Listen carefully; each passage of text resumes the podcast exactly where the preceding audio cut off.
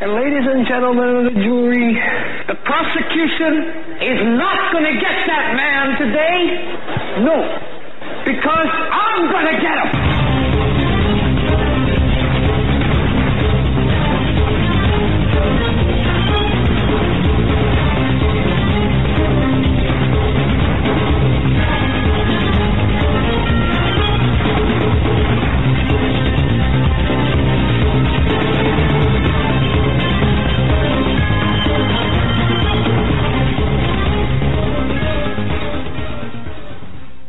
Life of an American woman in London.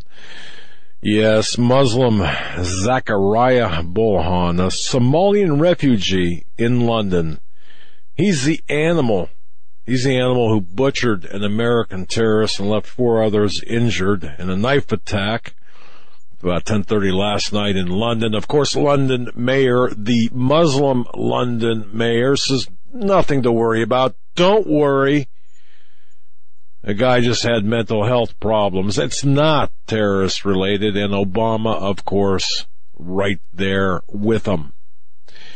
It's a conspiracy of silence on the Hagmann and Hagmann report tonight as we bring you the news, the information behind the news right here on the Global Star Radio Network. Welcome to this episode of the Hagmann and Hagmann Report. We're coming to you live from our radio and television studios here in Northwest Pennsylvania. We broadcast live every weeknight, Monday through Friday, 7 to 10 p.m. Eastern, of course. I'm Doug Hagmann with Joe Hagmann together. Something I like to call America's premier father-son investigative reporting team. But, you know, I was criticized for being dramatic the other night. Dramatic. I, I, guess, I guess, I, I guess when you take a 19 year old Somalian and you butcher an American woman on the streets of London, that's not dramatic, but I am. I, I guess when you have 8,000 Syrians. In this country illegally, 99%, 99.5% Muslim, shielded by the Department of Homeland Security who grants temporary amnesty, temporary protection status, TPS status when they have no authority. That's not dramatic, is it? No. These animals who adhere to the death cult of Islam, that's not dramatic. You know, the ones that slit open the throats of Catholic priests and smile about it. That's not dramatic. And of course, the conspiracy of silence that is that is adhered to by the mass media, the corporate mass media, the the people in the chairs behind the microphones and behind the cameras who will do anything, have sold their souls for a seat at the globalist table to remain silent. It's not dramatic, is it? Just another day at the another day at the park, right?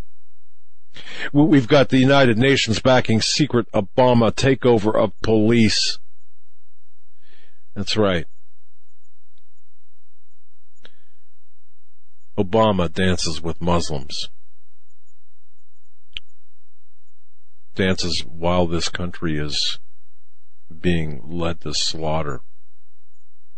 And we told you this was going to happen. We told you that Obama was a Muslim. We told you that Obama had a questionable past and pedigree. And there was laughter. There was mocking. And then you've got this leftist Marxist Pope sitting in the Vatican and if this offends Catholics, I, what can I tell you? I'm not assailing Catholics. I'm, I'm talking about the Marxist Pope that we've got in the Vatican, who blames terrorism not on, on Islam, but on capitalism. We've got terrorism and immigration being prop, being the well, it's all propaganda according to the Illuminati controlled mass media. And then you've got the father of the hero that was killed in in uh, the, the war brought out by the DNC, who's been exposed for what he is. But you've got the conspiracy of silence behind the uh, gripping the media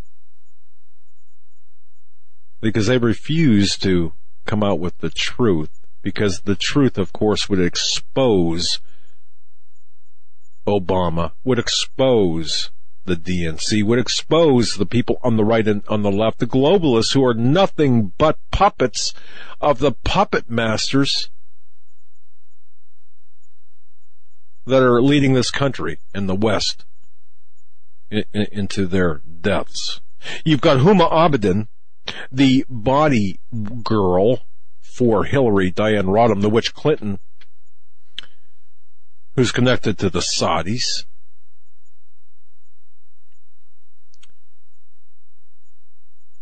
And of course, a conspiracy of silence around that.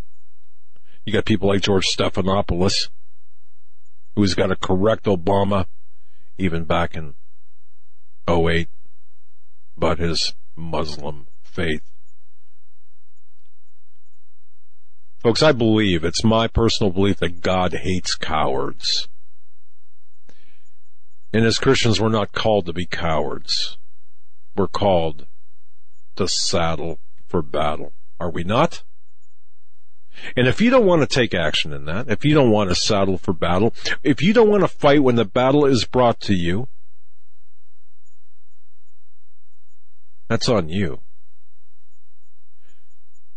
But I, for one, know what I'm going to do. We're witnessing something called Hijra.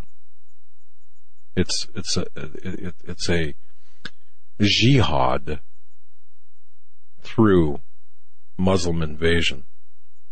We're witnessing the empowerment of evil, and evil being the weaponized Muslim army in this country.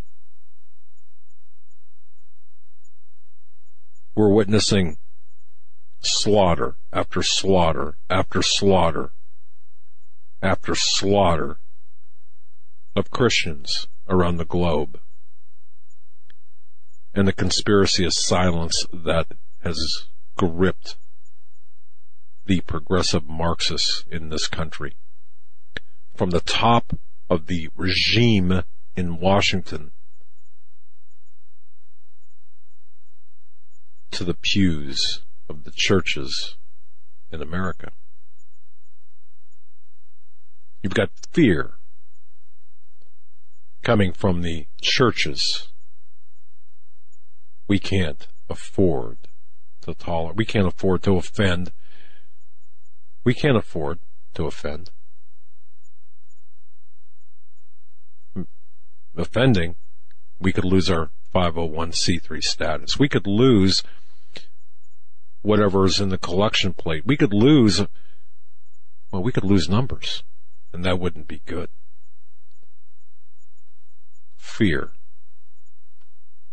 Fear has, in my view, has given way. Has given way to what should be boldness in the face of evil. And if that sounds dramatic to you, if I sound dramatic to you. I, I hope I do. Because how much more dramatic can it be? Uh, uh, how, how much more drama do we need to see in America? Across the globe?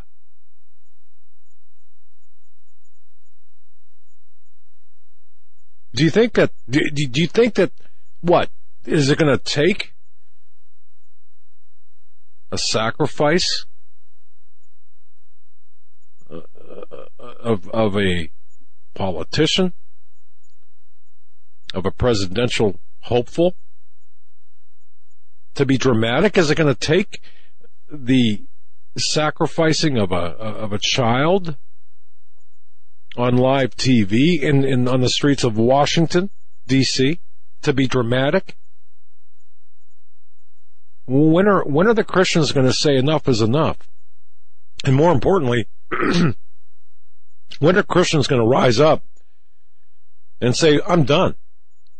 You're not going to you're not going to muzzle me. When are Christians, when Christian pastors going to rise up and say, not here, not anymore. I, uh, I am going to stand firmly for my faith, in my faith.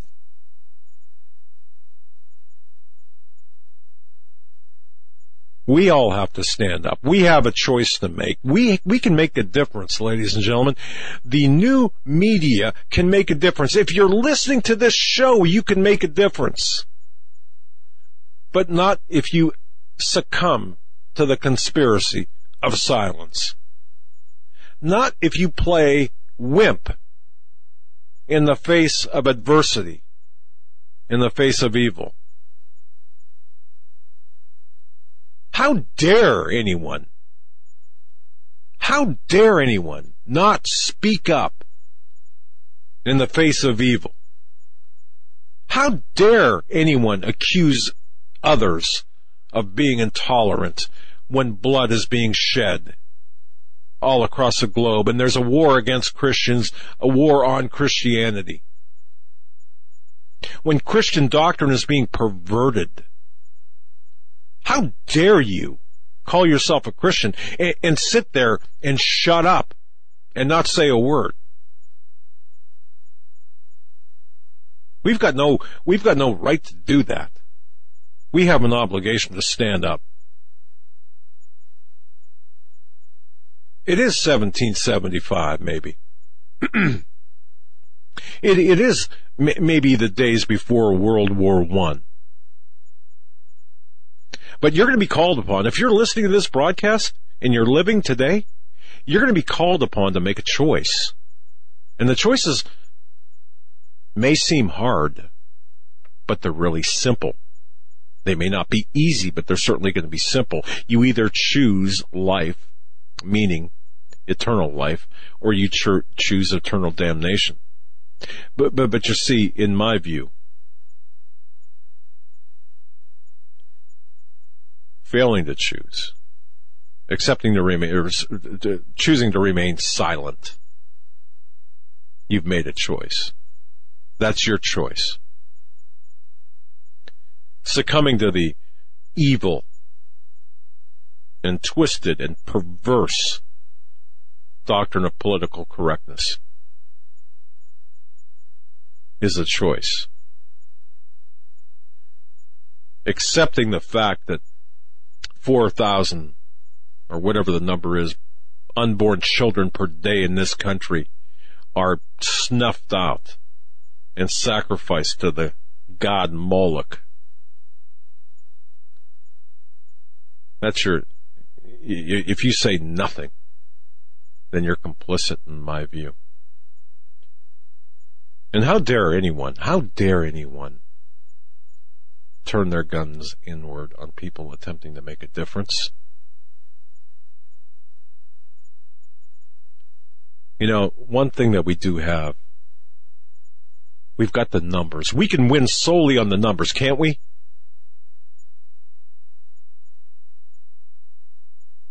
We can win by just showing up.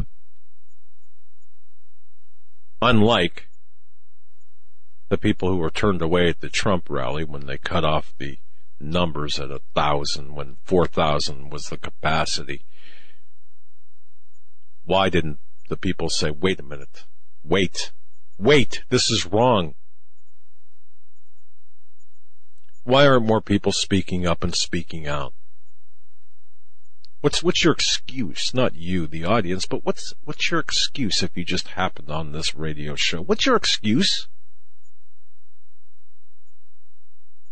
What's your excuse for not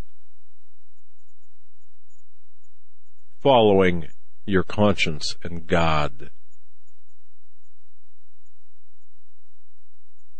What's your excuse for tolerating transgendered bathrooms, the, the myth, the lie?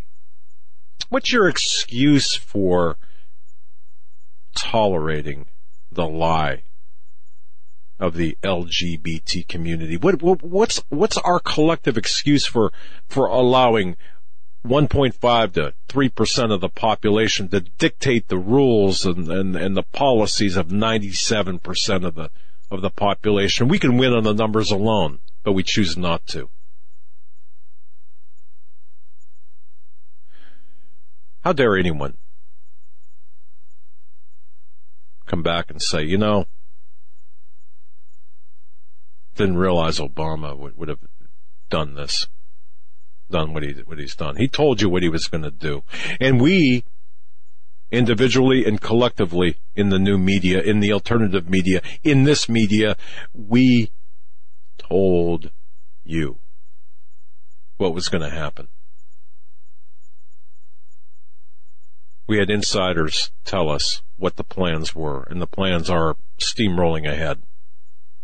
Full force. He's got what, 97 days left in office. You don't think the world can change in 97 days? It could change in 97 seconds. And it's changing that quickly right now. The conspiracy of silence has the name of the program tonight. I'm not certainly going to dominate the program. Of course, I'm Doug Hagmann. Those who don't know me and my son Joe Hagmann, we are in this program together. But I wanted to set the tone, the tenor of tonight's program. Because folks, I'm on the offensive. I am righteously angry and I, and I'm on the offensive. And I think we all need to be on the offensive now. I'm not talking about violence. I'm not talking about anything illegal, immoral. Certainly not. I'm talking about righteously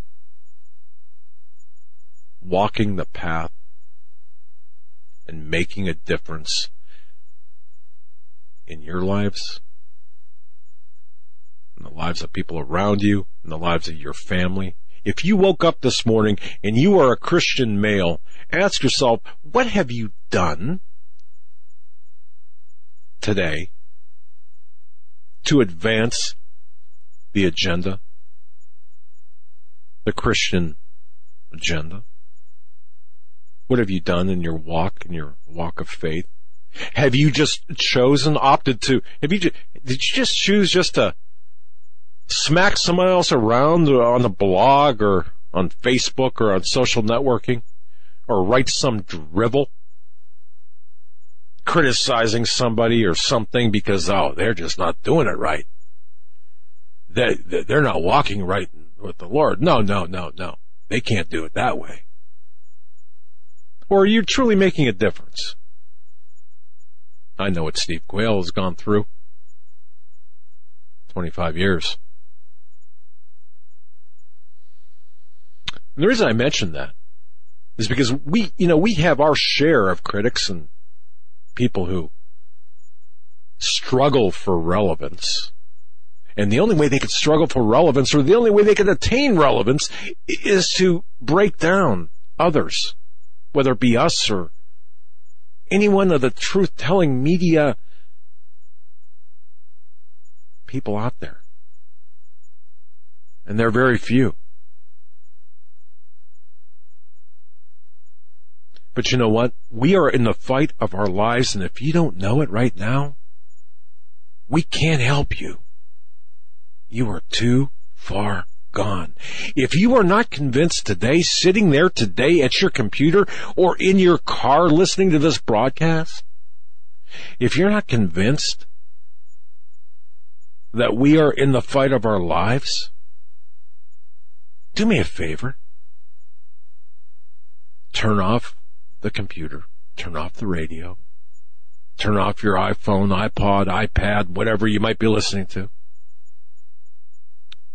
and go to Chuck E. Cheese's or some fun house somewhere and enjoy yourself. Because you either have to lead, follow a leader, or get out of the way. Because I'll tell you something, we are saddling for battle. It's time to saddle for battle. It's time to expose the wiles even further of the globalists. It's time to call a spade a spade. Oh wait! Can't do that! I think I just committed a word crime.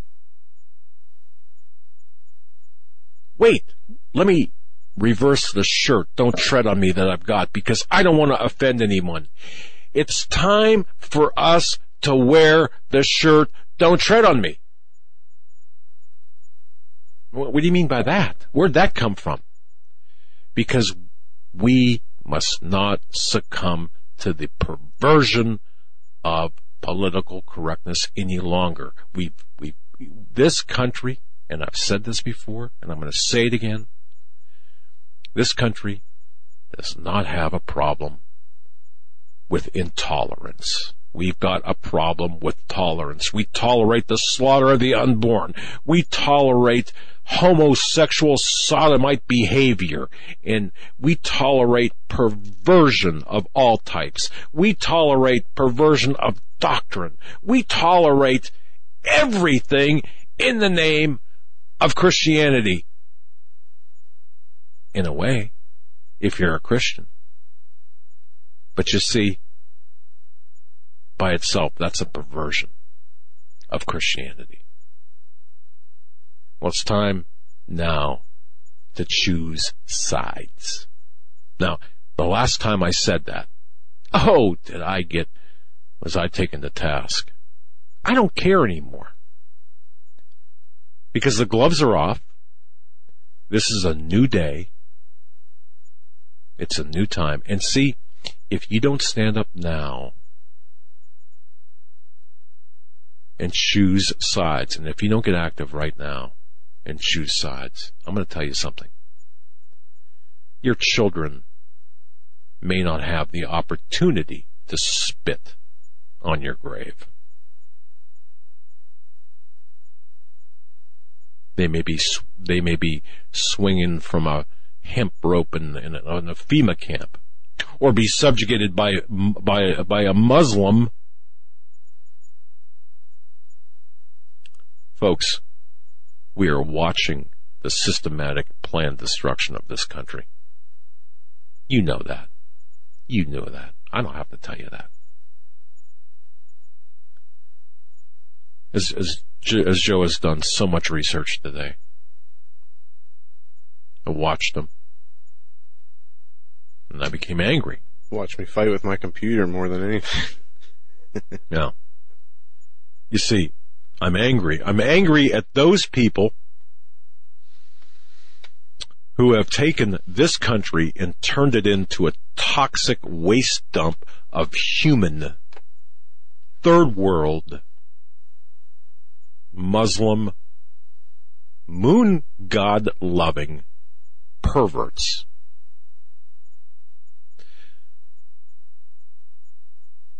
It's time that we now take a stand. We continue pushing forward to expose the evil that has permeated this society, that this this country, the Western culture. It's time that we tell Facebook to shut up and go away. It's time that we get off of Facebook and tell that uh, internationalist Zuckerberg that we not not we don't only not need him, we don't want him. It's time to recognize the depth, the the absolute depth of the social engineering that has been taking place for the last 50 plus years. It's time to, to realize, and I know that to many I'm preaching to the choir, but it's time to realize that there's no difference between Paul Ryan, Mitch McConnell, Newt Gingrich, and Bernie Sanders. You think there is? Ah, there's nothing. It's time to, to, to, to call upon the very people who are, who have sold us into slavery and bondage, at least in this generation. And it's time to hold them to account. If we don't do it, who will?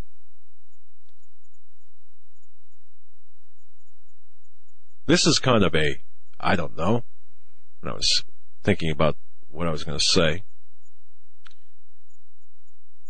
This is kind of uh, hopefully both informational and inspirational, but when you look at Jeh Johnson from the Department of Homeland Security exercising an, uh, an authority he doesn't have by granting 8,000 illegals living in this country who crossed the border, overstayed their visas, and said you can stay in this country for another 18 months and you can even work here.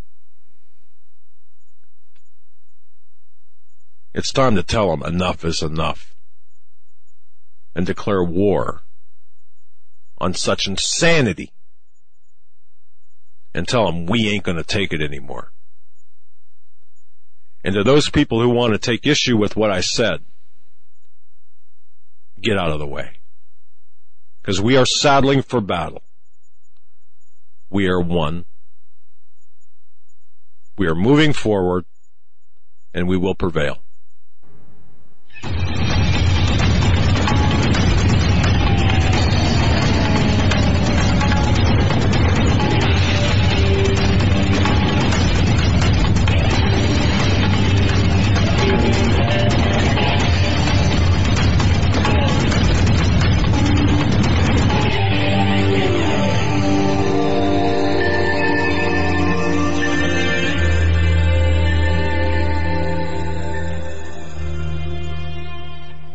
Do not pay ransom, Obama declares, calling criticism of Iran, dear, Iran deal illogical, as well as the UN secretly backing Obama's police takeover.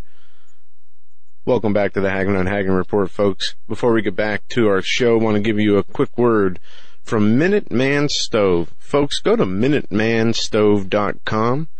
Check out their Minuteman Rocket Stove. This is a very convenient and portable way to cook your food using simply wood and something to light the wood in times of camping or when you're in the middle of a storm or situation where you find yourself without power or in the worst case scenario. It's reinforced ammo can with one eighth inch steel welded on with a burner they come with fire starters and are very easy to clean, easy to use, and believe it or not, energy efficient. Folks, go to MinutemanStove.com and check out Minuteman rocket stoves. They are a must have for your survival and preparations. Bug out bags. Have one in the car. Keep one around. You never know when you might need it. That's MinutemanStove.com. We got a lot of things to get into tonight. I just want to say, Joe, thanks for letting me uh, just air air out my uh, my thoughts that first uh, segment. You know, you know, when I was watching you do research and, and looking at all of the news items, I'm thinking to myself, there's so much to so much to do, and so little time. And, and you've really, you, I, I don't know how you keep track of all those papers, but uh, I, I see you're you're tabbed, color coded, and ready to rock. So I'm going to get out of your way for a little bit. Anyway. Well, this first one we're going to do this together because this is one that right. you handed to me right before the show started that I've already uh, was had read up on. UN-backed secret Obama takeover of police.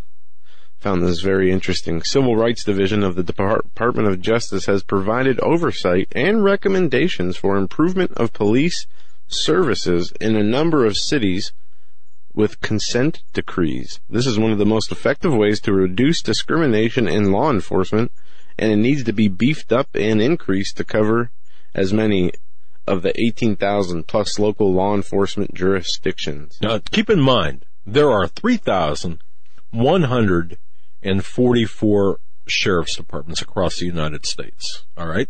Those are just sheriff departments. Right.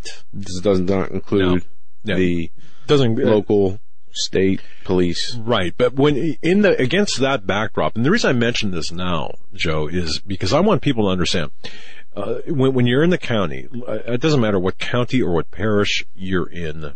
Who's the highest local law enforcement agent of that county? Would be the county sheriff, right?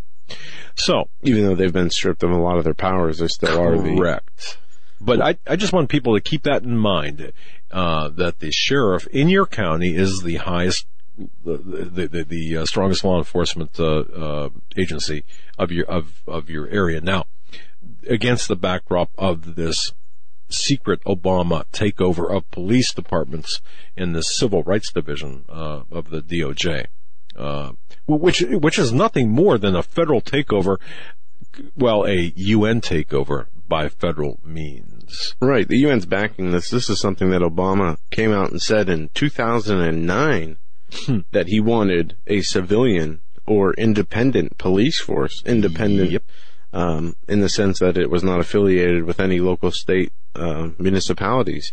But the much feared nationalization of local police departments is already being initiated by the Obama administration's Justice Department, and somebody, or and somehow nobody noticed. The Obama administration has been pursuing the federal takeover of local police right under the Congress's nose. This is, see, this stuff is happening while we're distracted by things like political theater of all types, right? Uh, and the political theater, folks, that's that has been the brainwashing uh, headlines of the news over the last eight months, and will continue continue to be for the next eight months. I mean, we've talked about it. uh, We talked about it a little bit last night and at length on other shows. Yep. This new, these new attacks on Trump, no matter where you go, left media, right media, independent, some independent media. Alls it is is oh Trump's dropping out of the race. Oh, uh, I found out today that it was Newt Gingrich who was the one who put it out there that they need to intervene on Trump's campaign and get him back on track. What a sniveling, greasy snake. Yeah. And, and, and you know, all of these career politicians, um, I remember my dad, your grandfather, and, and this is something that I wish you would have been able to know him. Uh, he fought in World War II in the Philippines and, and, and very proud of his country.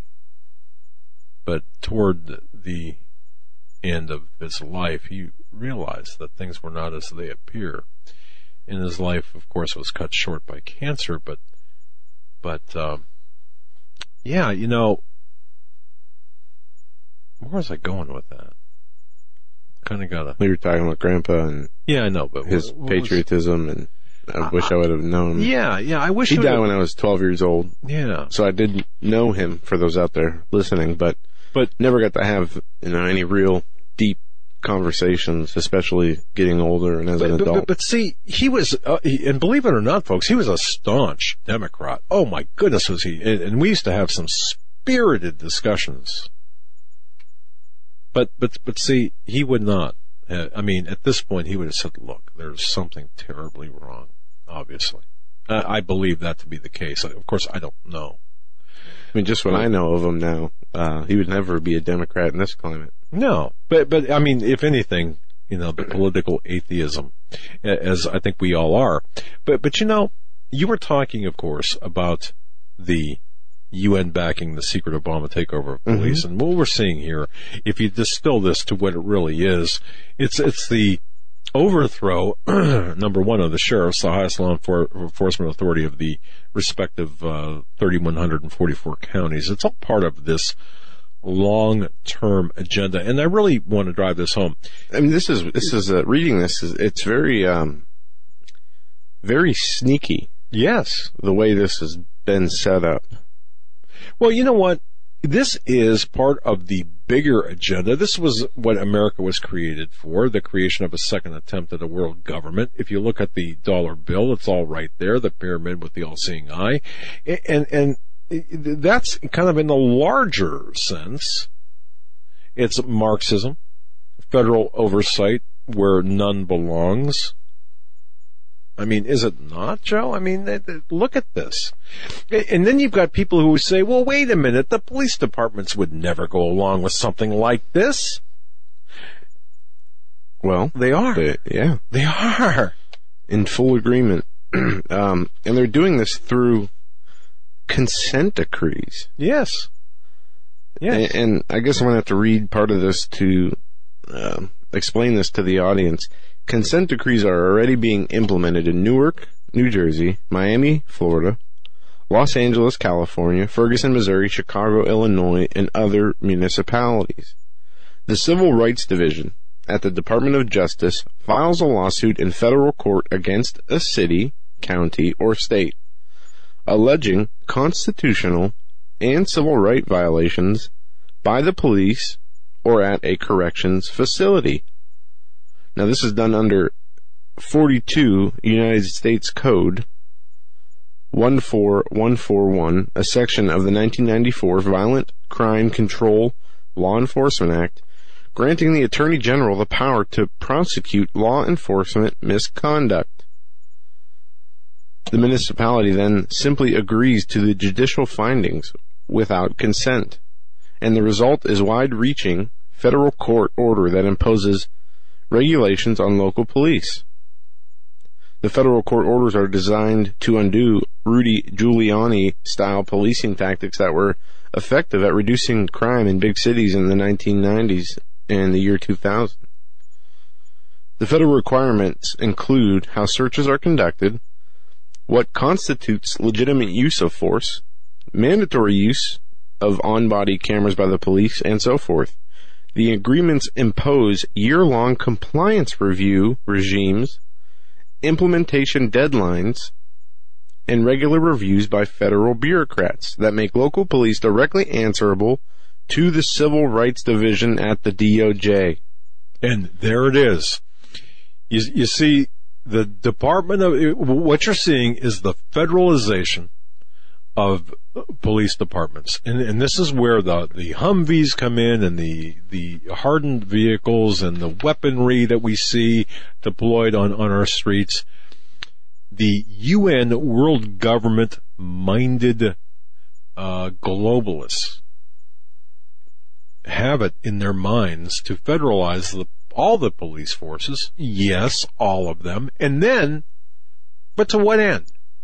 To grant them federal powers, but to what end? You, you well, see, the, these consent take away our guns, though. The DOJ's consent decrees with cities, even though the agreements have been implemented for years, um, Congress has been uh, unadvised of this, and they've not heard a word on this topic. The lack of oversight is pathetic, the article says.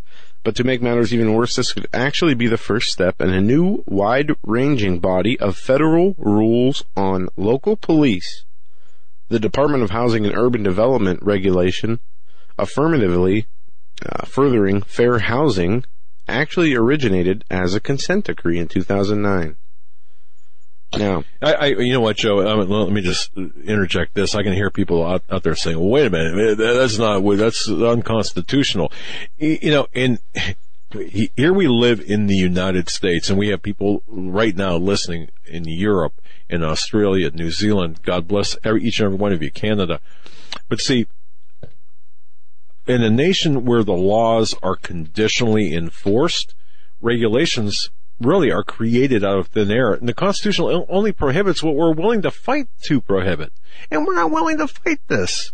Or we don't know about it to fight it. so, this, uh, and I want people to really understand, um, that what's going on here. Joe, I mean, this is, to me, this is so important because, uh, this is being ushered in under the guise of well we have to reduce discrimination in law enforcement we have to uh, we have to uh, make sure that everyone's civil rights are protected. So the oversight goes over this. We have to put this under the federal uh, mandate, federal authority. But ultimately, what this ultimately is doing is throwing this under the United Nations Governance Human Rights Committee. Um, and if you look at the Human Rights Committee and where this is headed, Yeah. the U.S. Department of Second and Third Periodic Report of the United States of America to the UN Committee on Human Rights concerning the International uh, Covenant on Civil Rights and Political Rights. Check that out because it's dated back in 2005 and it covers the implementation of specific provisions of this very covenant and with the ultimate objective, not just equality, not just protection, but the ultimate objective is to disarm, prohibit the sale of firearms to the public and strengthen it under United Nations control. Believe it or not, there it is. and and it's uh, summing this all up. It says, as Americans for limited government, President Rick Manning noted in, a statement calling attention to the UN's interest in the DOJ program and urging Congress to act. The fact that the UN Human Rights Council, which includes some of the worst abusers of human rights in the world that also hate the United States, is cheering for the Department of Justice national takeover of police. This should tell members everything they need to know. It's time to support local police, the article says, not render them uh, impotent via federal restrictions against law and order. No less than the very existence of local government is at stake. Well, you know, I, this from our mailbag, I received a, an email from Pam G. Now, um, about this very topic. Now, Pam, I, we we are taking this. I am taking this in the loving spirit that it was meant. But I just want to. Uh, uh, well, let me just share this with Joe, with you, and and, and the public. Uh, she writes that our job is to proclaim the gospel of Jesus Christ to lost souls, um, to uh, to lost souls, so they can be saved. We are to make disciples of those souls. It's got nothing to do with America or taking moral stands, changing the government, counting on a presidential candidate, or worrying about the economy. Now, uh, we understand that, okay?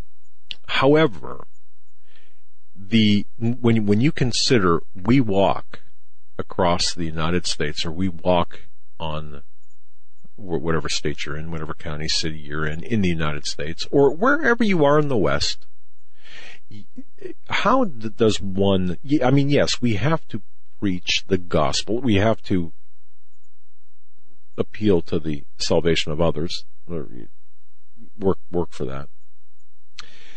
But the vehicles, at the same time, we have to realize that, that the government has, uh, and I, and, and Joe, maybe you can even help me explain this because we are living under a system of governance where Christians believe, for example, that they've got to subjugate or, or they've got to acquiesce their, their, their beliefs to governmental rules, arbitrary governmental rules, I might add. You know, we have um, biblical examples and uh, from the words of Jesus himself to his apostles that talk about our uh, behavior and our attitudes and mindsets when it comes to civil and governmental um, issues. You know, many of, of the, uh, you know, the clergy response teams, how they will use Romans 13. Uh, uh, Chuck Baldwin explains it well, and many others have, where it says, submit yourself to, to governments.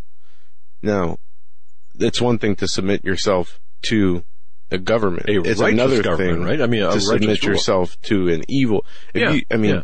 you submit yourself to the government so long as it is not making you do things that are against God's law. Well, what about, okay, let me ask you, let me ask you, Joe. Okay, here we have Pam, and, and God bless you, Pam. Thank you for being very nice in your email, and, and, and I mean that. But are we not, where, where we see a government, meaning the United States government, the federal government and people made of real people giving money to Planned Parenthood to kill the unborn. Are we not to take a stand? Are we not to fight at that level? Are we not biblically mandated, scripturally mandated to take a stand and say, no, this is wrong? Well, let's look at the example of uh, Nebuchadnezzar and the image that he made. That when the trumpets and horns sounded, that all were to bow to him And his statue under his government in Babylon. We see the example of Daniel, who refused to bow. Well, if we are supposed to submit ourselves to all, you know, forms and, and governments and, and, all their, uh, what they want, you know, whatever they want, if we're supposed to submit to that, why was Daniel saved from the punishment that the government tried to give him for not complying? Because it was him standing up in his faith in the Lord rather than obeying man in a law that is against the Lord. And I, and I think that, that, that speaks directly to the heart of Pam's email. And again, we, Pam, God bless you. We do take this in the, in the spirit, in the kind spirit, um, in which it was sent.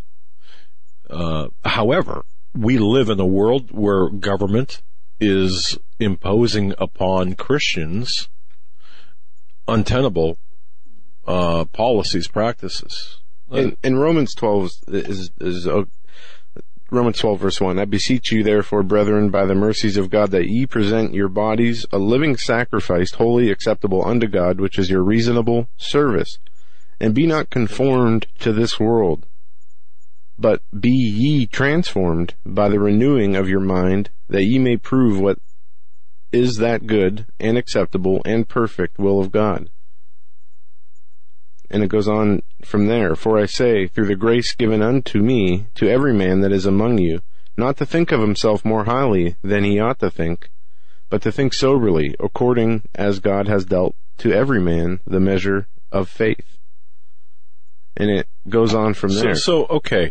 So in the context of what we're seeing today, because we are, we are now, like it or not, in America, we are facing we, we are we are looking at, at, really a constitutional crisis. We are facing we were enduring, I guess, is the word, an election, enduring an election, um, we where we have to select a candidate that best reflects our ideology and hopefully will protect, not just protect, but advance our Christian faith.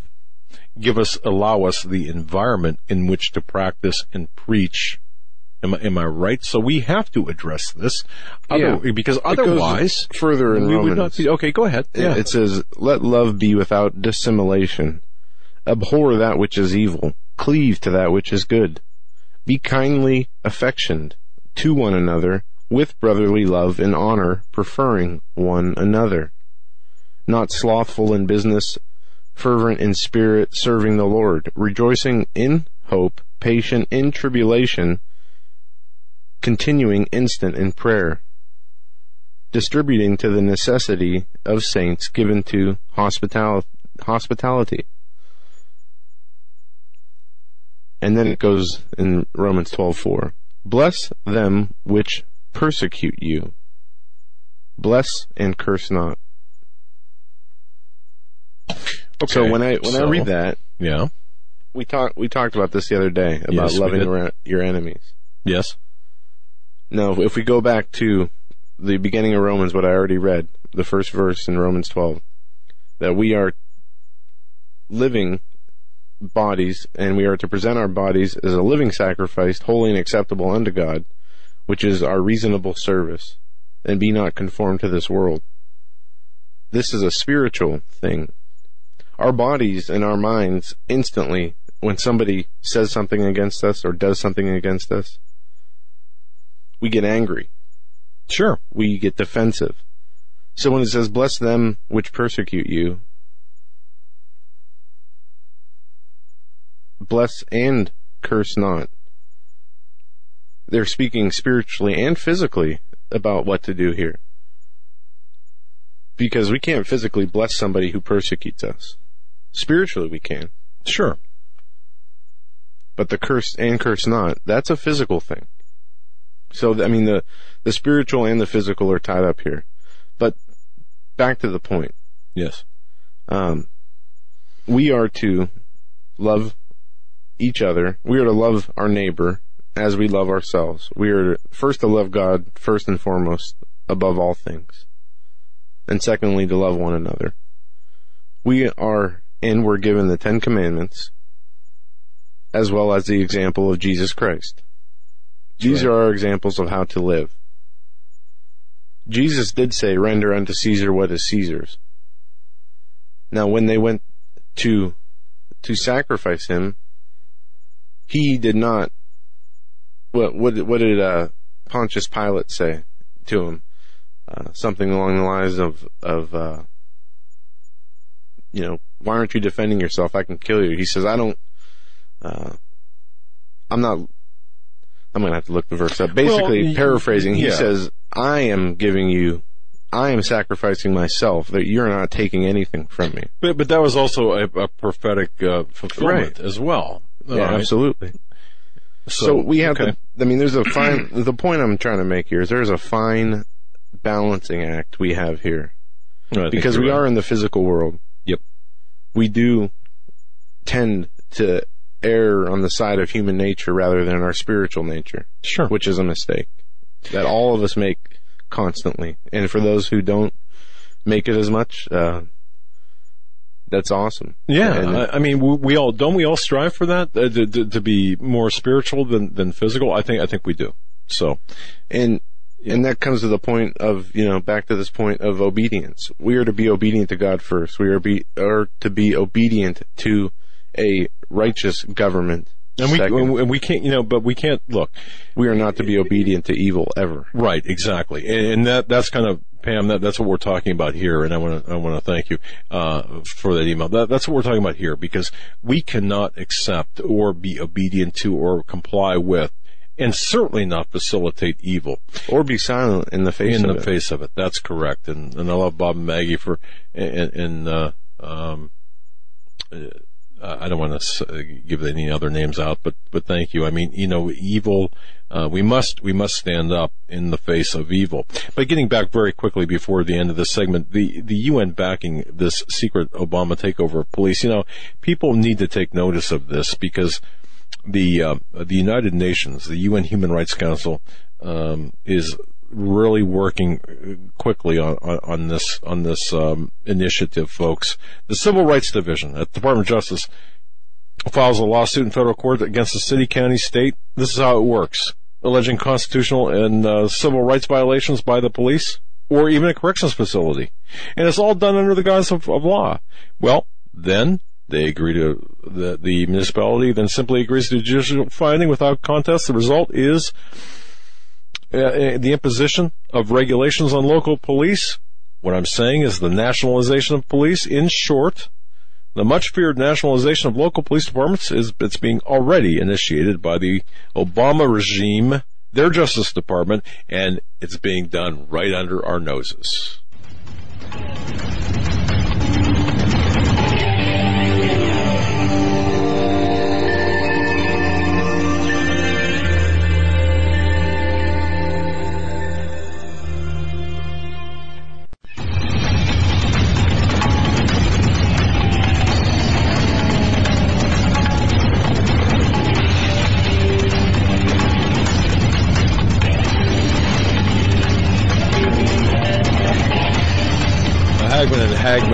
Addressing issues you- you're not going to find being addressed on Fox News, certainly not on MSNBC, ABC, CBS. Or at least not the way they're presented there.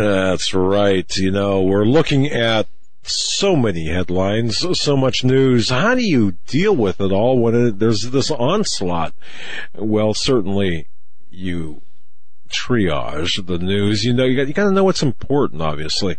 And you know, we have right now the secret takeover of police. We've got the temporary stay, this amnesty for these illegals in this country by the Department of Homeland Security who's got no business even has got no authority to do so.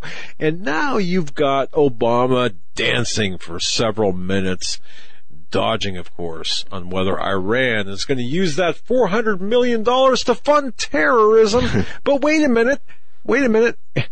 We don't pay ransom for hostages. Nah. All right, let's go back to January 17th. Now, there was revelations that a plane carrying 400 million in cash arrived in Iran as the Islamic regime released U.S. hostages, prove that President Obama engaged in a cash for hostage deal, congressional Republicans charged Wednesday. There is a detailed report on the Wall Street Journal that reignited a months old debate about the Iranian nuclear deal. This report makes plain what the administration can no longer deny. This was a ransom payment to Iran for U.S. hostages that from Republican Tom Cotton, a senator from Arkansas, said in a letter to the state and justice departments. Iran sent American hostages back the same day it received the cash. Sounds a lot like a ransom payment to me, House Majority Leader Kevin McCarthy, a Republican out of California, said. And House Speaker Paul Ryan while hedging his criticism by noting that the newspaper report was unconfirmed, said the report would also mark another chapter in the ongoing saga of misleading the American people to sell this dangerous nuclear deal. Now today, Obama, we do not pay ransom, Obama declares, calling the criticism of Iran deal illogical. President Obama said Thursday that it defies logic that a $400 million payment to Iran in January could be considered a ransom for hostages. The State Department announced the payment on January 17th, the day after the Tehran freed four Americans, and on the same weekend that the UN sanctions on Iran were lifted. The State Department has said the payment was part of a settlement of a decade long legal dispute before an international tribunal in The Hague and that the timing was coincidental. We announced these payments in January many months ago. They weren't a secret, and this wasn't some nefarious deal.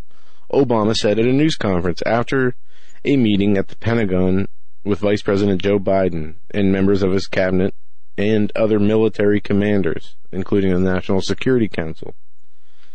In fact, he said lawyers had advised him that there was a significant litigation risk and we could end up losing billions of dollars.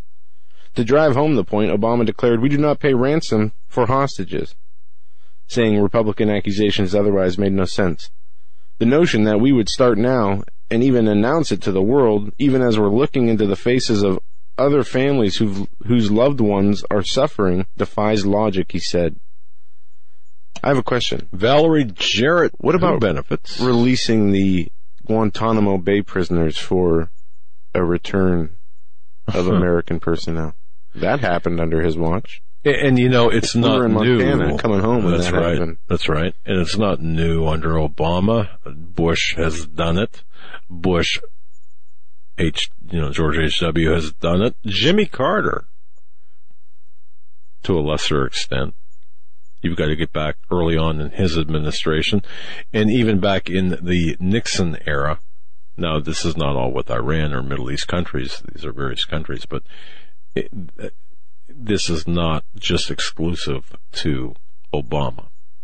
Now, is this is this a big deal? Yeah, it's a big deal because this this when you look at the infiltration, the Islamic infiltration into the administration, from Valerie Jarrett to the Department of Homeland Security to uh, to the, the, every department, you can see what's taking place here.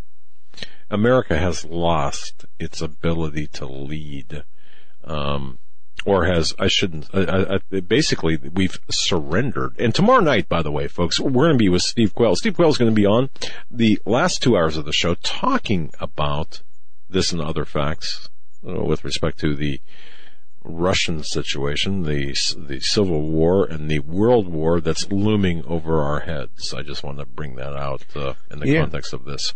And the ISIS, you know, there's a, a document dated August 2016 obtained by NBC News shows that ISIS has established fully operational bases in 18 countries, triple the number from just two years ago. And what you're not hearing, The Conspiracy of Silence is the title of our program tonight. You're not going to hear the effectiveness of ISIS. You're not going to hear how ISIS has infiltrated every state in the United States. You're not going to hear about how ISIS is also um, affecting, massaging, and influencing the Nation of Islam. Yes, I know how strange that sounds or the various other groups that are sympathetic to, to Islam itself. You're not going to hear about the 90% of the mosques that are being financed by, uh, 90, percent of the mosques here in the United States financed by either Saudi Arabia being the primary or Turkey being the secondary source of financing, along with the nations of Qatar and other Middle Eastern mm-hmm. nations. You're not going to hear about the 2,000, that's right, 2,000 active investigations about ISIS um, by the feds? No, there is um, between the United States and Russia.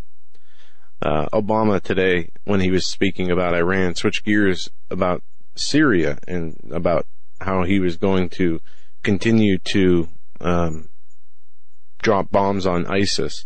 The United States last week voiced its deep concern about Russia's announcement that corridors would be opened where Syrian opposition fighters could lay down their arms in exchange for amnesty and where civilians could leave the ravaged city of Aleppo.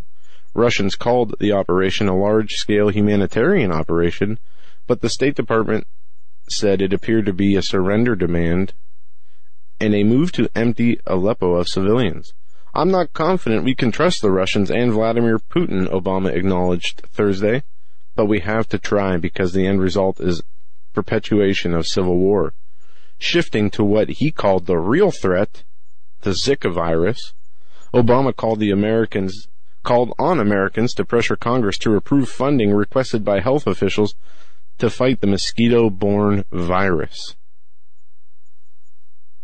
So yeah, yeah.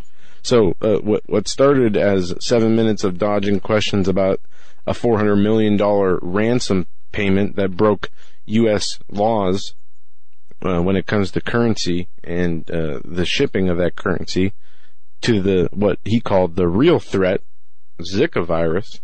I mean, he's talking about ISIS, and then he says the real threat, the Zika virus. Well, yeah. Um, once more, we are we are looking at diversion, this diversionary tactic away from the um, the the threat that that we face right now. And, and folks, any Western country, and especially in America, I just really want to reaffirm that our research has has verified that that uh, the the various encampments, the various paramilitary training compounds here in the United States, whether it be the Muslims of the Americas, which is the Jamaat al-Fuqra, uh, formerly designated terrorist group, now taken off that list, or whether it's various factions of, of the Nation of Islam or the Black Panthers, the new Black Panthers, you've got this thread, this thread that's being woven within all of these groups that is, in fact, it, it's something called Muhammad, Muhammadism, okay? It's, it's, and I would urge everyone to really understand that Tom Horn and Cris Putnam talks about that ideology. And this is what ISIS really is all about. Um, it's extremely important. And also, it's behind the so-called refugee resettlement, the hijrah to America, which is really a, a jihad. It's a form of jihad. So when we see the 8,000 Syrians being granted uh, here illegally, Muslims. Eight? Eight thousand. Well, it, it, it's going to be U.S. poised ten, right. to hit Obama's right. target of ten thousand refugees, and, and that's probably low by half by September. Right. But what we're saying here is this, this the the influx, and oh, and and I look straight to Barack Hussein Obama at this, as well as his his uh, puppets such as Jeh Johnson from DHS and um, Comey as well as Lynch, and previous to that Holder, and then you've got uh, John O'Brennan. But what we're seeing through this is the hijra of Muslims into America. This is a jihad tactic that is explained in great detail through the documents that, that have been uh, secured, discovered, obtained in raids all across the Middle East. How do you take over a country? You, you, you do so by the numbers. So understand Hijra, H-I-J-R-A, the refugee resettlement is a form of jihad. And jihad is not, as they want you to believe, this uh, spiritual struggle as the Department of Education is pushing, as the uh, various uh, uh various uh, government uh, entities are pushing. Jihad is, in fact, a very real act of war, and and really there are so many so many great reference materials on this. I can't name them all, but also hand in hand with this this influx, Joe, of the 8,000, 10,000, 100,000 non um, Mexicans or non-Europeans, but but Muslims into this country. You have concurrent with this the push for Sharia, and this is where the DNC I think stumbled because that uh, that uh, the the father of that fallen soldier that they touted and and exploited, Mr. Khan. He was an immigration lawyer, and I got a lot of emails. We, we Joe, you and I got a lot of emails of this video saying, "Well, you should get into Khan's background." Of, of course, Khan is a stooge. He was, in paid, my view, uh, from, from, what I uh, yes, have yes. gathered, he was paid twenty five thousand dollars to give the speech at the DNC. There were well, people sure. who who wrote the speech for him. Apparently, the Constitution was purchased two hours before his speech. Interesting. No, that's unconfirmed. I've only uh, had one source that I found, but it, has been. We talked about it earlier this week. He has come out and said that the Constitution must must always be subordinate to Sharia. And that's all you need to know right there. Well, yeah, yes. And, and Sharia in American courts is an expanding incursion of Islamic law in the United States legal system, folks. The conflicts, uh, everyone must understand that the chaos that is being forced upon the United States, because the United States really exists as the speed bump to the conquest uh, or the subjugation of the entire planet to a new world order. So the United States has to be destroyed before it before the uh, new world order can, can take root. So they're they're hitting us from all sides, including the uh, well the the the alien invasion, and then of course they're using our court system against us. They're taking uh, they're taking Sharia and imposing Sharia and most Americans are, are, are just woefully unaware of this trend that, that's actually taking place in, in Europe. You've got uh, you've got uh, European uh, countries. You've got blasphemy laws now that are being uh, put in place, including even to, to a lesser extent up in Canada. We're going to see this here in America. So this is a planned takedown of our country. Um, the erosion of our national identity, accompanied by the devastating loss of our freedoms, the rising anti-Semitism, the exploding violence being experienced here, well, across the Atlantic, and the exploding violence that will in, infect American society as well, is all part of the contrived takedown of our country that includes our legal system, our moral fabric, as Michael Savage, or as, uh, yeah, Dr. Savage says, borders language, language and culture. The foundation, um, well, if you, uh, all, all anyone has to do is use a search engine and look for search the exploratory memorandum from the Muslim Brotherhood. In fact, the exploratory memorandum, I, I spoke about this with Steve Quayle back in 2008. These were documents that were presented in the 2008 Holy Land Foundation Hamas terror funding trial. It make it, it makes it clear the settlement process that is associated with Sharia is a form of grand jihad in terms of eliminating and destroying the Western civilization from within and sabotaging us by our own hands. I hope people understand that. A prime method by which our hands can be used to destroy us is through the court system. We see this taking place over in Europe. And, and, I, I could go on and deeper into this, but, but you see where we're coming from here. It's no accident that you've got, you've got 10,000, Joe, as you say, 10,000 being granted amnesty in this country by, by an agency it doesn't even have the authority to grant the amnesty. And then right. concurrent with that, you've got the implementation of Sharia in the United States, which is antithetical, cannot coexist with the laws of our republic. So, in the end, the, the weaponization of Islam it's been a plan, a tactic that's been planned forever. I mean, it's been, we are, we are fighting the animals, the savages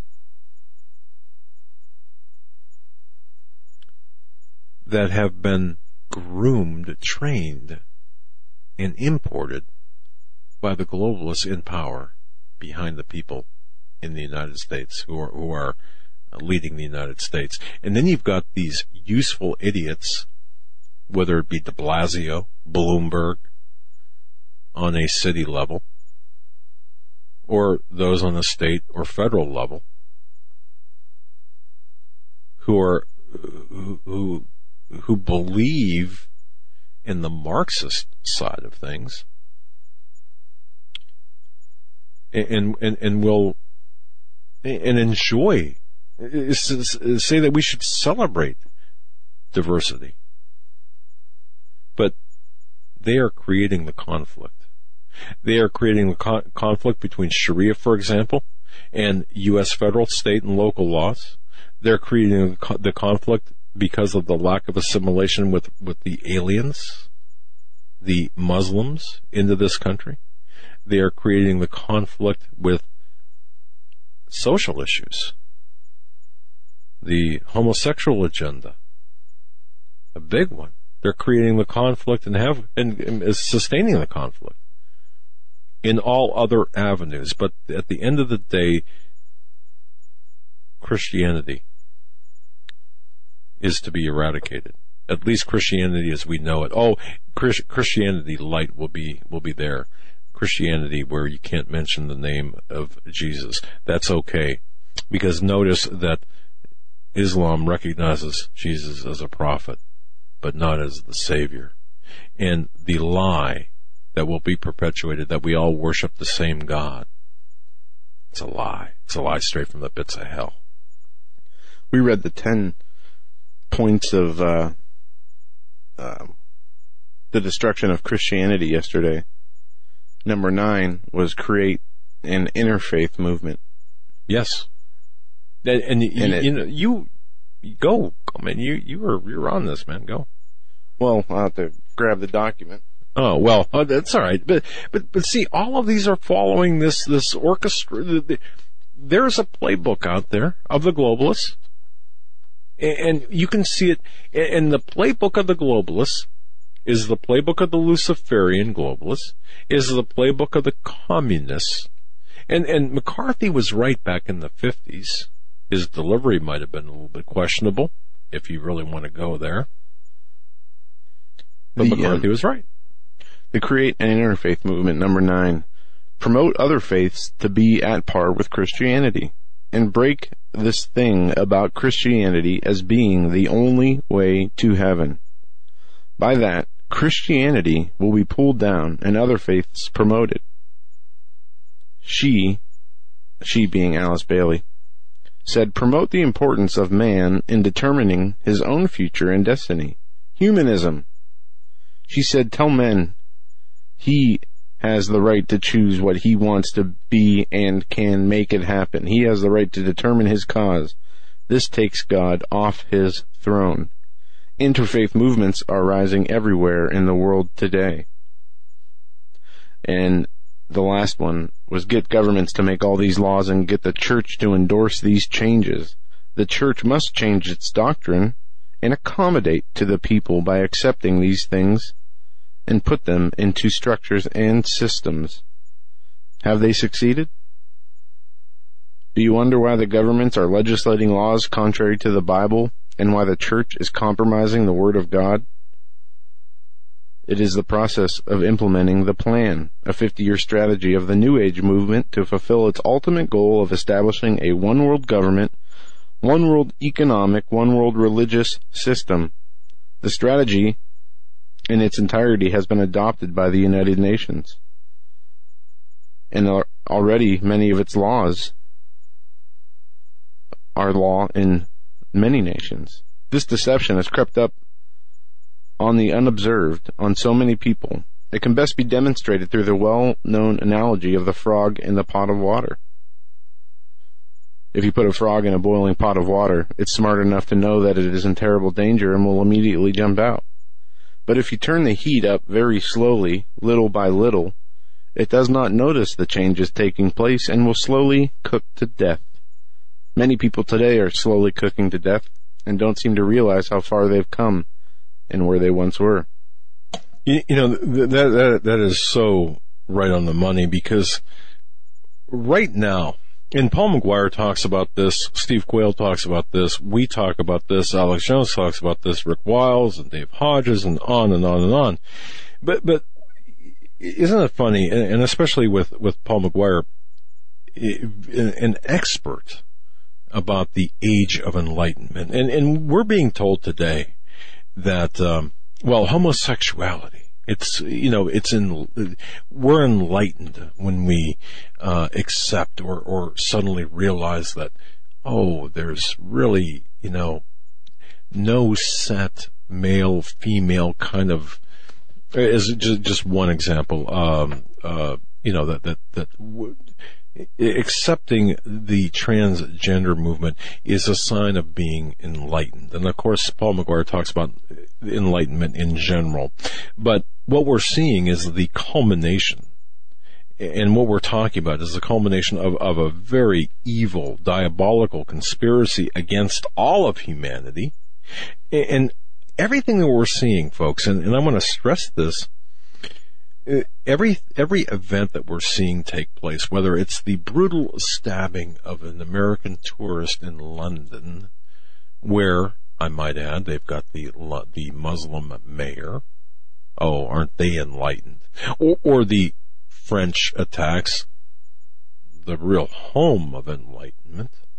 But humans, human events like this and events like this can only make sense when we realize that disciples of Lucifer, and, and, I mean Lucifer, are establishing this global regime dedicated to Satan. Now, it may sound bizarre.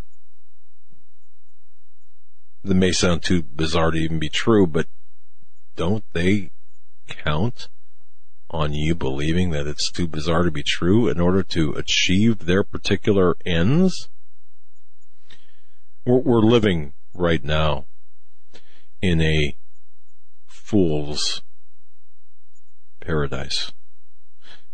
And, and, we don't expect everyone. Many people are not going to wake up until they take away the the the free phones and health Many aren't going to wake up until they have no food to eat, right. nowhere to put their head at night to rest until it's too late. And that's just the sad state of the world that we're in. like the we said earlier, that frog that's in the pot with the heat being turned up little by little. We are that frog, and they are succeeding. We are definitely dying. Yes, yes, in fact. But you know, secret societies, where do they fall into everything? In the realm of the conspiracy, the cone of silence. They're propelling, they're facilitating the conspiracy of silence because when you start identifying the people who perpetuate the conspiracy of silence, you uncover ties that transcend any political allegiances. And they're all globalists. They're all Luciferians. The counterculture. The, That's right. The, the metastatic, the metastatic uh, aspect of the Luciferian thinking. We're going to take your calls after this next segment for hour number three. Stay tuned.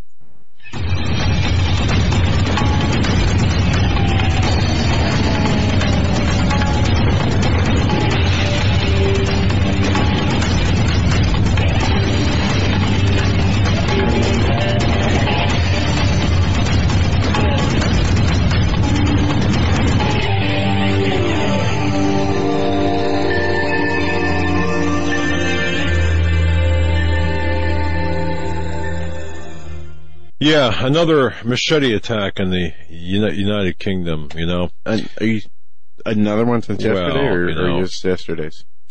Uh, a 26 year old man is in serious condition after driving himself about five miles to a hospital after being stabbed in the head, arm, and torso. Of course, you're, you're not going to hear about this. Yeah, yeah, yeah. It was, there was a horrific attack today.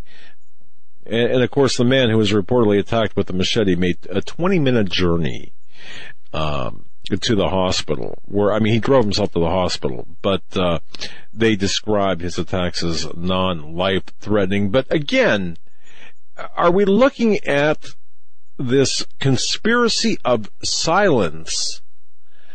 Why are we looking at this conspiracy of silence and remaining silent?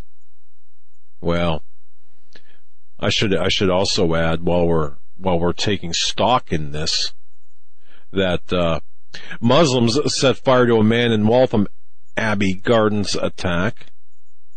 That's right. That's right. In another in the UK, attackers identified as being of Turkish appearance set fire to to a uh, man in the UK. Folks, Islam, it is a death cult.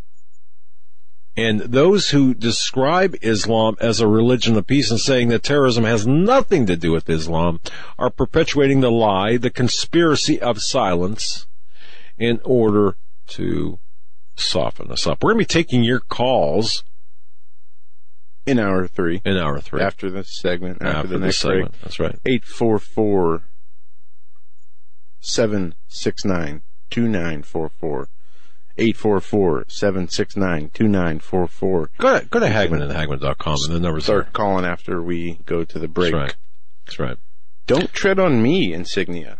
Yes. Could be punishable by racial harassment. George Orwell would be blushing right now. The don't tread on me flag? Well, the equal opportunity, the Equal Employment Opportunity Commission, among its other functions, decides hostile work environment harassment claims brought against federal agencies. In doing so, it applies the same legal rules that courts apply to private employers. And that the EEOC follows in deciding whether to sue private employers. The EEOC has already ruled that coworkers wearing Confederate flag t-shirts can be punishable, can be punishable harassment. And, unsurprisingly, this is extending to other political speech as well. No, no, wait a second. It's double indemnity if if it's drawn in shock on the sidewalk. All right, You gotta get the hate response teams out there you to, go. em- to emotionally, uh, put back together these, uh, triggered snowflake generation peons. Yep. On January 8th, 2014, complaint filed, uh, complainant filed a formal complaint in which he alleged that the agency subjected him to discrimination on the basis of race, African American, and in reprisal for prior EEO activity when starting in the fall of 03, a coworker repeatedly wore a cap The to cap. work. What was written on the cap? The Gaddis, uh, Gadsden flag. The Gadsden, uh, Gadsden flag, yeah, the Gadsden, a uh, rattlesnake and the phrase, Yep. don't tread on me. Yep. The complainant found the cap to be racially offensive to African Americans because it was designed by Christopher Gadsden, a slave trader and owner of slaves. Yeah. yeah. Complainant also alleged he was uh, he complained about the cap to management. However, management assured him the employee would not continue to wear the offensive cap. Now, anyway, uh, again, the the is this a sign of tolerance or is this a plea for tolerance? No, it's a sign of intolerance here. yeah, And and and, and the, see, the most intolerant people that walk among us are those who claim to be the most tolerant. The most intolerant people who walk among us are those who who are the progressive left uh, Bernie Sanders, Hillary Clinton followers for the most part. And, and, and the, the Gadsden flag, the don't tread on me slogan, the Confederate flag, folks, all of these are following the Ten Commandments and the Bible, and these are all going to be wiped out. Now, I'm not going to go on to read about the, this case in particular, but I'm going to get into a little bit of the commentary from the article in the Washington Post. They talk about um, the different rules that all employers, both public or private, must follow. No, we, we, we, we have to put them up here at the Hagmann Wait and Hagmann second. studio. Wait a second, get the No. EEOC on the phone. Eric's Hillary for prison cap is offending and triggering me. Uh, I- I can't Get that chalk. I drop the chalk. uh, Stand stand back. Drop the chalk, Eric. Come on now. No, listen to this though. Um, imagine you're a reasonable employer. You don't want to restrict an employee's speech any more than is necessary. But you also don't right. want to face the risk of a legal liability for allowing speech that the government might label harassing. An employee comes to you complaining that a coworker wearing a don't tread on me cap or having an all lives matter bumper sticker on their car in the employee lot Right. constitutes legally actionable hostile environment harassment. This is ridiculous beyond anything that you can, because this will extend, uh, okay, if you have, now, now it, it wouldn't, you wear a Cinco de Mayo, uh, t-shirt or, or, uh, um, you know, um, or even a, an Al Qaeda or an ISIS, uh, flag. Hey, it's okay.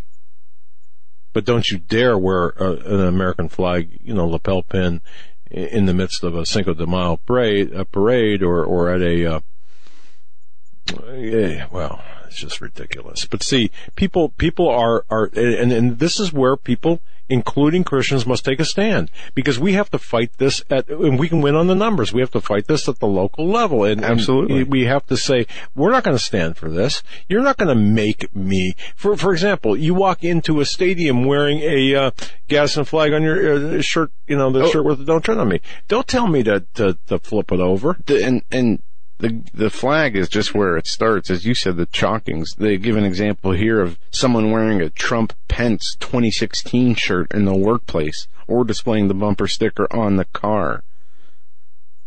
Yep, they yep, say yep, that this, uh, even though there is no racial or religious slurs, uh, and it does not express any anti-Muslim or Hispanic views, though a person could perceive the Well, coworker's it- it- it's bumper sticker or support right. It's perception. exactly as racial or religious hostility Right. or insensitivity of racial or religious beliefs.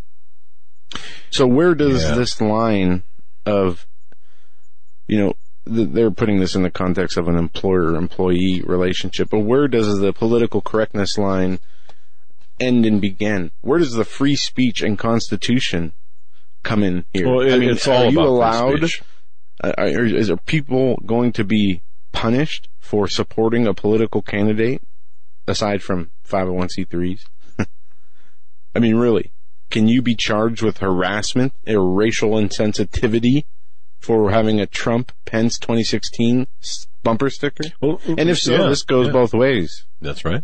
It does. But but how many people are going to say, well, that Hillary um, bumper sticker offends me because uh, they're more reasonable than that. Of course, they under. uh, No, but it offends me now. I mean, Well, the idea doesn't offend me. It it right? uh, the, it it it baffles my mind that anybody with an ounce or or one brain cell that works could even entertain the idea of voting for a criminal, um, you know, Hillary must. wanna Hillary should be in here. prison. Uh, you, you- no, she just- should be arrested for treason. She should Yes, be put in prison. yes. She is a the worst type of criminal because not only does she commit the crimes, but she laughs in the victims' faces and lies about it. Well, exactly. Another uh, Benghazi parent has come out. Yes. and we talked about this yes. And accused Hillary Clinton of and Obama of using their son's Tyrone Woods' uh, death for uh, photo ops, and uh, the father of Tyrone Woods kept a diary of everything that was said to him by Hillary Clinton, and he has come out and said that um, he was com- he was lied to. Uh, the diary entry from Benghazi victim's dad. Um, I gave Hillary a hug. Um, this is the story from Fox News, and if Yeah. I don't know what's up with the internet, I don't know if it's my That's fine. That's fine. Uh, But, but, the, but the bottom line with this anyway, is he kept track Yeah. of what was said to him by Hillary she, Clinton. she has lied consistently, and, and the people, uh, for example, the the people who attempted to shape the news, MSNBC, right through Fox, Fox, and, and I was on the phone. by Even the way. local, our local radio station, our Fox affiliate here, AM fourteen hundred, shaping public opinion wherever we but, go. But but yeah, right. But but I, I just want to tell people that that that I, I was privy to conversations with with Fox News with uh, the people that you see, you know, behind the camera, and that they would not report on the Benghazi incident back in right after it happened. out They- of they would- fear of losing their job. well, well, that out of fear of losing their job, there were threats made, and, and there were there was also this. Well, we're you know we just can't can't run with this story right now because the facts aren't all in. Well, yeah, they were. You, you're just not listening to the proper people. And I'm not talking about me. I'm talking about people who know what the deal was. But okay, some other eh, very important important information before we get too far into the program. Bill Clinton, uh, he got millions of dollars from the world's biggest Sharia law education firm. I don't know how many people know this. This this appeared in the Daily Caller, but Bill Clinton collected 5.6 million dollars in, in fees from GEMS, GEMS Education. That's a Dubai-based company that teaches Sharia law through its network of more than 100 schools in the Middle East, Asia, and Africa. And the company's finances adhere to Sharia finance, which includes uh, giving zakat. It's a religious tax of which one eighth of the proceeds is dedicated to funding Islamic jihad. Now, this is Bill Clinton and the Clinton Foundation. The the uh, uh, okay, served as honorary chairman for GEMS Education from 2011 to 2014. Now, just check his federal income taxes he filed. Um, the 2016 Democratic presidential nominee Hillary Clinton, her filings show, yeah, they got this money, 5.6 million from a Dubai-based company that uh, that uh, promotes exports and uh, well, it's the world's biggest Sharia law education firm. That's extremely important. Another thing I want to mention too, we had Jack Cashill on last month in studio, TWA Flight 800. There was an article today in, uh, I believe it was on the American Thinker. I'm, I'm, I'm not 100% sure, but I'm going to be coming out with something here in the next 24 hours. Folks, there are, since our broadcast, now I'm not going to say necessarily because of our broadcast, but since our broadcast with Jack Cashill, there have been m- more, he, he has been getting more leads into the cover up, the conspiracy behind TWA 800 than ever before. So, if you're listening to me, if you're listening to this program, and you have any information, contact Jack Cashill through his website, cashill.com. I want to say that there is a lot of new information and the information that's coming are coming from, is coming from insiders, government insiders. He did put a call out to an FBI agent. One in particular. And perhaps that FBI agent is listening. I do know that FBI agent, former FBI agent, listened when Jack Cashill was in studio.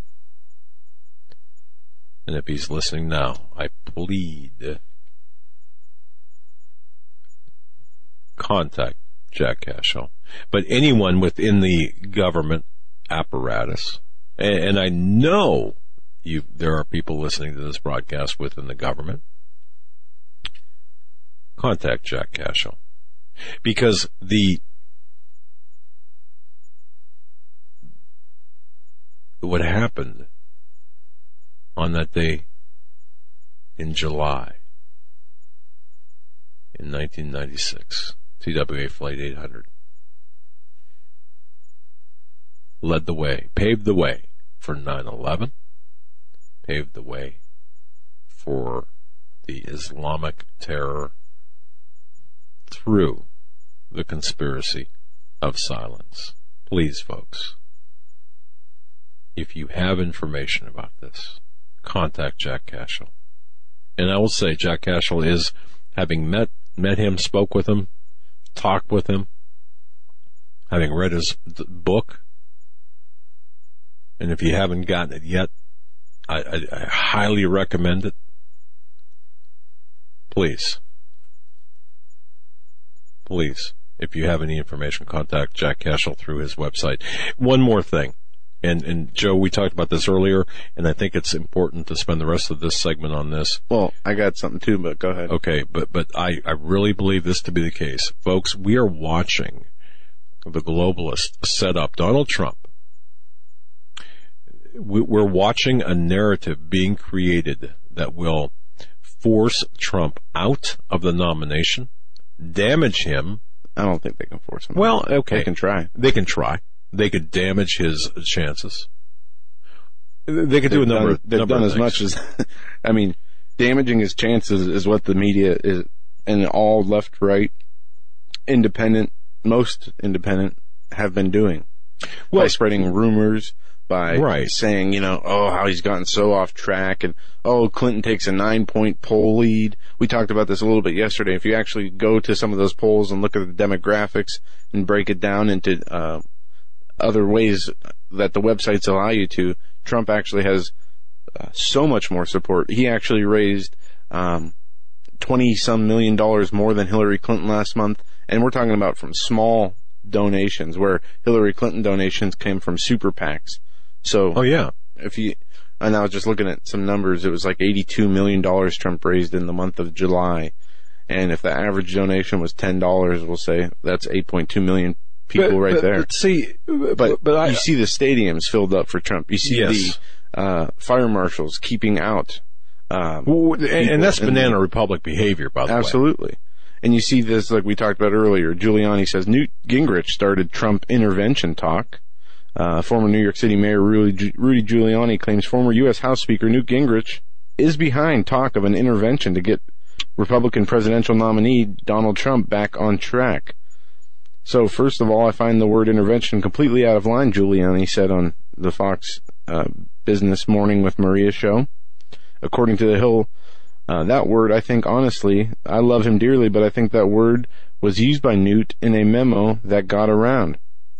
Giuliani called the, inter- the intervention a ridiculous word to use in the current circumstances with respect to the Trump campaign. An intervention is for a drug addict and it's for someone who's an alcoholic. I've had to do it with people at times, he said. There's nothing wrong with them. If that's the case, Donald Trump doesn't drink or smoke, by the way. Uh, we don't have that problem. According to the former presidential candidate, he meets with Trump often to discuss is- issues and make suggestions. Well, uh, I, I mean, the, the, the bigger says issue here, it's though- not different from any campaign I have ever seen, including my own. Uh, but but I, I think the bigger issue, though, when we look at this, is the fact that the uh, insiders, the Republican insiders, okay, um, if you want to still use the that that term, are attempting to sabotage his campaign. They're actively seeking his replacement. They are looking for reasons to knock him out of that that that position.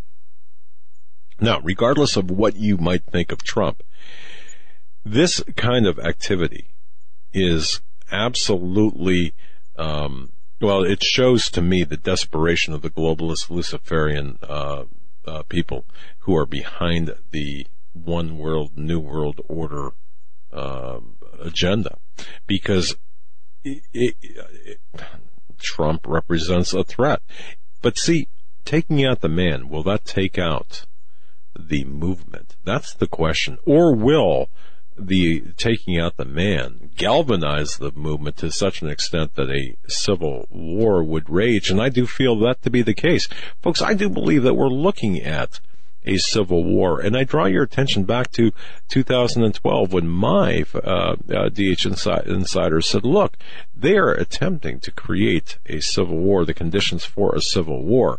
And people laughed and said, oh, see, this didn't come true. Well, well, hey, Obama, in the face of that, uh, Obama uh, readily, handily uh, was reelected. So perhaps the timing was off. But was the objective The- off? no, no, No. it wasn't. So, And we see go. today in the current state of the media, um, and, and even going back to the 10 point plan of Alice Bailey, the New World Order's plan for the destruction of Christianity, use media to promote and change mindset. Now let's apply this to what we see today with Donald Trump. Uh, she goes on to say, the greatest channel you need to use to change human attitude is media. Use press, radio, TV, cinema,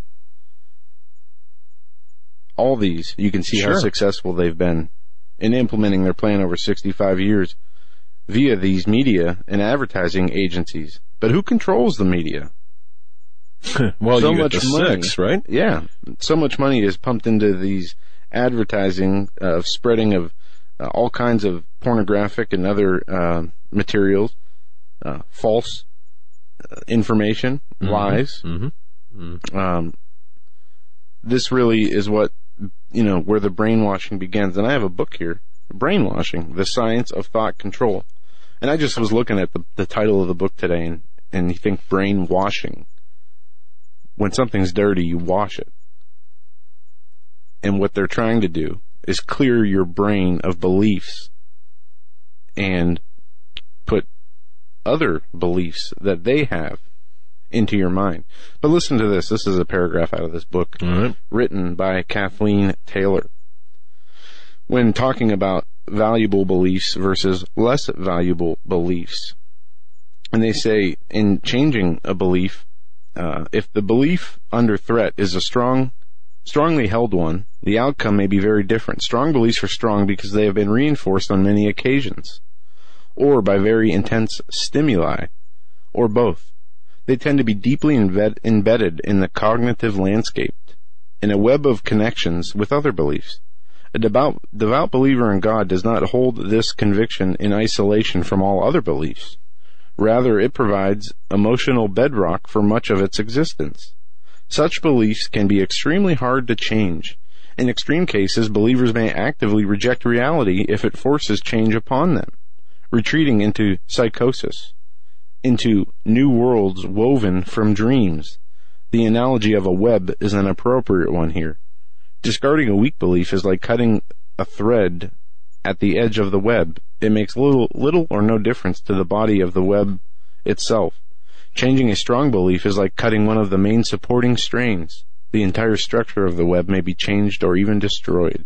So, okay, so, so in the larger sense, what, what, what are you saying here? Because people might hear that and say, well, what, what, what does all that mean? I mean, What they're saying is a- for the strongest beliefs that people have, it will take much more to Right. change those beliefs. and and I do believe that.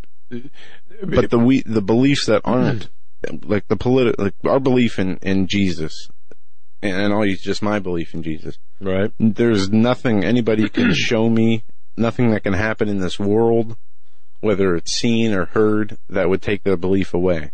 Even though they'll try. And they will try. Even as the Bible says. You know, there will be false messiahs. They will perform miracles and false wonders. yep, Even if it was possible to, to, deceive even the very elect. But when it comes to other beliefs, less tightly held onto, like the belief of a candidate or a belief in an ideology, a political ideology. Those are easier to break and manipulate. So you start with the smaller beliefs and work your way to the bigger ones from the smaller ones. For an example, if you want to uh, change a person's belief in religion, you're not going to just be able to come at them and say this it's isn't deeply, true. it's yeah, it's You're deeply gonna have to- ingrained. It's like the frog in the pot. Right. It's going to have to be a slow, subtle process. Well, well, the, right. I mean, the the, and I get all that, and I think I think people are aware of that, but so, so we're seeing this on a larger scale here to take place all across the West, and and even even to uh, some extent within the even within the terrorist circles, terrorism circles, because you've got this ideological uh, uh, ingraining the this ideological uh, mindset or uh, yeah, I mean, I get it. I get it. I think, I think it's, it's pretty clear. Now, you know, I don't We're know coming how, up to the break. yeah. Go ahead. We're taking calls on the other side, 844-769-2944. And in case you missed it, uh, we're, we're going to be seeing more and more of these headlines. There was a guy in Detroit. I'm not going to, I don't even know this, how to pronounce this guy's name. He changed it to some, uh, some, uh, I I think it's a Durham bin Malcolm, I don't know, whatever his name is, Muhammad.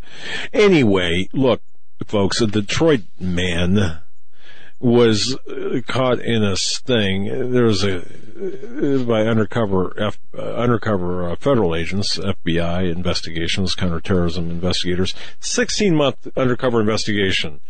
Um, caught with grenades, explosives, and uh, other an assortment of other weapons. But the complaint said that look, this guy was going to launch an attack last month and uh, was stopped by uh, by federal agents. But the But they, uh, provided him with a, well, you know, but here's here's the important issue. Bottom line: come into America, come into a city, you're going to see it, just like France, Germany, UK.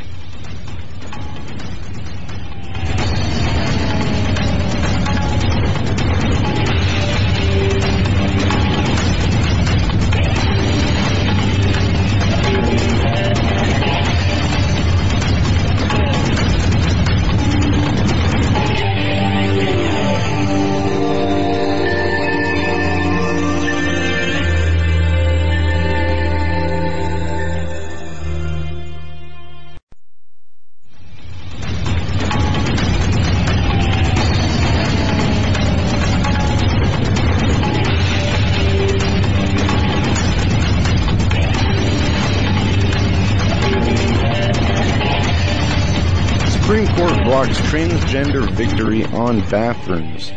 The Supreme Court on Wednesday blocked a court order giving a transgender student access to boys' bathroom at a West Virginia high school in what is the High Court's first ruling on an increasingly contentious topic.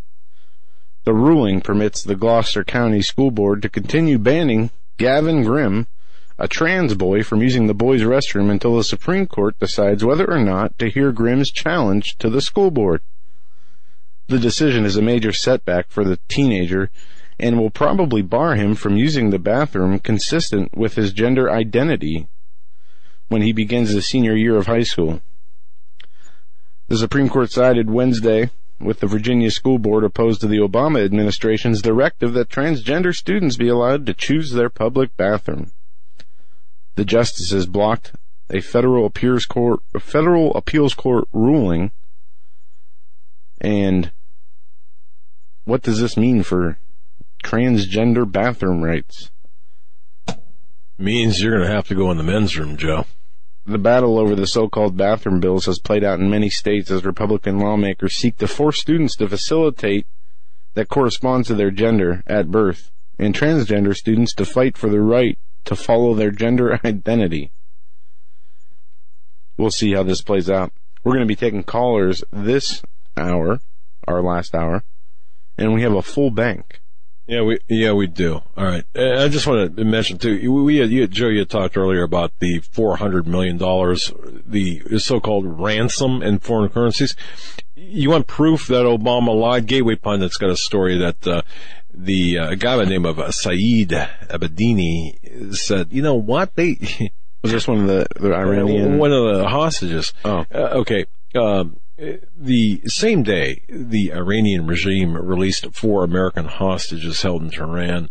Uh, they waited on the tarmac for hours. Why, you ask? Well, because they were waiting on the money. money. for the money to arrive. Yes, that's right. You know what's interesting about that is none of it was American money. It was Ah, the euros and other money fiat. Because of the that. banking, the elite, the uh, trading with the enemy act bars U.S. from doing business with anybody in Iran. So how'd they get right. around that? They sent foreign currencies. Foreign currency. That's all right. It's all right. Go go back to Pokemon or whatever. Uh, They're just playing which law do you want to break?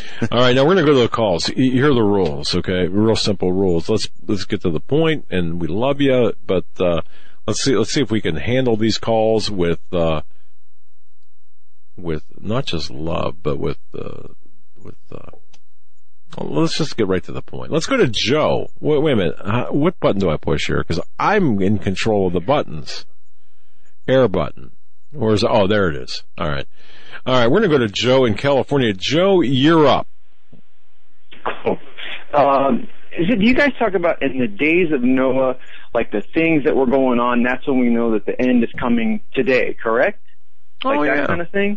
Yeah. Okay, good. Because I, I think I found something. August fourth, two thousand sixteen, NPR. Right? You know, kind of lamestream news. The National Institute of Health plans to lift a ban on research funds for part human, part animal embryos. The federal government announced plans Thursday to lift a moratorium on funding of certain controversial experiments that use human stem cells to create animal embryos that are partly human. The NIH is proposing a new policy to permit, permit scientists to get federal money to make embryos known as chimeras under certain carefully monitored conditions. One issue that scientists might inadvertently inadvertently create animals that have partly human brains, endowing them with some semblance of human consciousness or human thinking abilities. And it goes on and on. So I just wanted to bring that to your attention because Really? that's Yeah, I saw that sounds today. like the days days of Noah to me, right? Absolutely. Joe, you, you you've added a lot of great information. I did not know that. Joe knew that. I didn't know that. So, chimeras. Uh, yeah, it says chimeras. I've never heard that word before. Yeah, chimera. Remember X Files? In the Oh, X. Files, Yeah. I used, used to use that word a lot. Well, when chi- chimera, with and, and Steve Quayle writes about them. So, all alien right, human And- and- hybrids or animal human hybrids, something Right, that was right. half human, half alien, half animal. That was what they, So at least how I understand. When is this going to start? When? oh, they've already. Um, well, they, they, the federal government announced plans today to lift the moratorium on the on, um, on funding, and then it says what the uh, NIH the NIH is proposing a new policy to permit the scientists to get federal money. So that means sometime in the future. It doesn't say exactly when. It might say further down in the article, but again, for every for you guys and everybody, it's uh, NPR. And it's the Oh, title is N- NIH plans to lift ban on research funds for part human, part animal embryos. I'm sure you'll find it pretty quick. it's also on the Drudge Oh, Report man. on the left hand side. Wow, wow. Yeah. How did I miss that? Good time. Good Hey, good brother. time. As in the days of Noah, you are right on the money. Brother, thank you so much for calling. God bless you. Really appreciate that piece of information. Same. All right. Now, we're, we're taking calls in the order in which they are received. All right. So I just want to, just want to say that. We're going to go to Judy in Florida right now. Judy in Florida, you're up. Yeah, hi Doug, hi Joe. Um, you guys weren't aware that uh, Hillary is actually a chimera herself, half, half Beelzebub and half woman. I was thinking of something else, but I heard she's a lot of things, but that's the first time I we'll heard go about with this. that. okay. Well, what makes Oh. well, I, uh, It would when explain you a s- lot, wouldn't it? yeah. I'm not sure she's actually a woman either, but I guess that's all beside the point. Got it. W- Well, I don't know. I think Markie Post might have verified that sometime in the Lincoln bedroom, but well, I don't know. Uh, I just? I wa- wanted to bring up um, something that I found very interesting. I did an Insta poll here in Florida with my congressman, and what it was, uh, the poll asked people, "Do you think that the militarization of police is a good idea and that it is needed, or do you feel that?" It, they it, sh- it should not be militarized, and, and it would be there would be an abuse of power. And I, I just want to ask you guys, uh, can you give me a guess, and then I'll give you the actual statistic as to how it just broke down, as to who Okay. wanted what. when you okay, um, yeah, you're gonna have to repeat that question. what, or- what percentage of people wanted militarized police as opposed to not wanting militarized police? Oh, a much higher the percentage want. In the poll, I would say uh, 88% uh, voted in favor of militarization of police. Joe, what do you think? I hope it would be somewhere around 40%. Well, it turned out to be 75% wanted um, militarized police, and I, I actually was startled. Okay. I mean, that I mean, but but it shows you the effectiveness of the brainwashing. I feel. Sure. Absolutely. Very much so. Y- You know, and it depends on, on the demographics of the poll, but I, I've found where more urban residents are, are more open, or urban residents, uh, people, that- city dwellers are, are more open to the militarization of police than, uh, people in the Midwest or in the, in the, um, su- suburbs. So, um, Yeah, and, And this I is the richer part of Florida. What you're hitting the mark. You're you, you, yeah. what you're saying is significant. It it uh, it matters what you're saying. Yeah. wow. It's in a city Wow. center, basically. Well, But um, the other the other that's thing I just wanted to say, and then I'll get off the phone, is that I'm I'm glad that China is finally getting talked about because I think China just as much as Islam is a threat to us. And Okay. um, it's, it was Okay, how, how- now, now, it- why? Why do you say that? Because aside from the Because uh, economic devastation, perhaps. That's yeah, that's basically what I mean. And the the you know the trade zones that are already in the nation, the um uh, the precious mineral deposits, whatever they are, that they feel they already own. And, and I, I just really feel that um depending on how the unfolding world war occurs. I mean, uh, the, the, when a landing happens on our soil, and I'm and I'm sure there's already Chinese soldiers here that you know. Um, uh, behind like any civil war action, they're they're going to be right behind as as part of the mop up. Um, and and I, I just I feel like they they they think that we're animals the, the same way the government feels that the Chinese people themselves are animals and that they don't have rights. Um, and so I just I look at them as being just as much an enemy as Islam. And uh, then uh, David Knight has also brought up that Trump has thought about reinstating Glass Steagall, and I know I've mentioned that on the program with you guys already. We're just like the only thing that would be able to save us financially is, as the little guy. But um, you know, I, I he, just he- he's going to have to have the um, he's going to have to have the, the Congress behind him on that. But I, I Mm-hmm. suspect a Trump win would would um, suggest to me a great loss in in the uh, Congress of some of the globalists. So I I, can see that happening. If that you know, and and I do hope that's the case. Yeah, I, I really want him in, in office, but you know, I, I can't believe the the extent of the deception now. Just just the all out evil. I mean, them saying that he he's dropping out of the race. I mean, how can they even say that?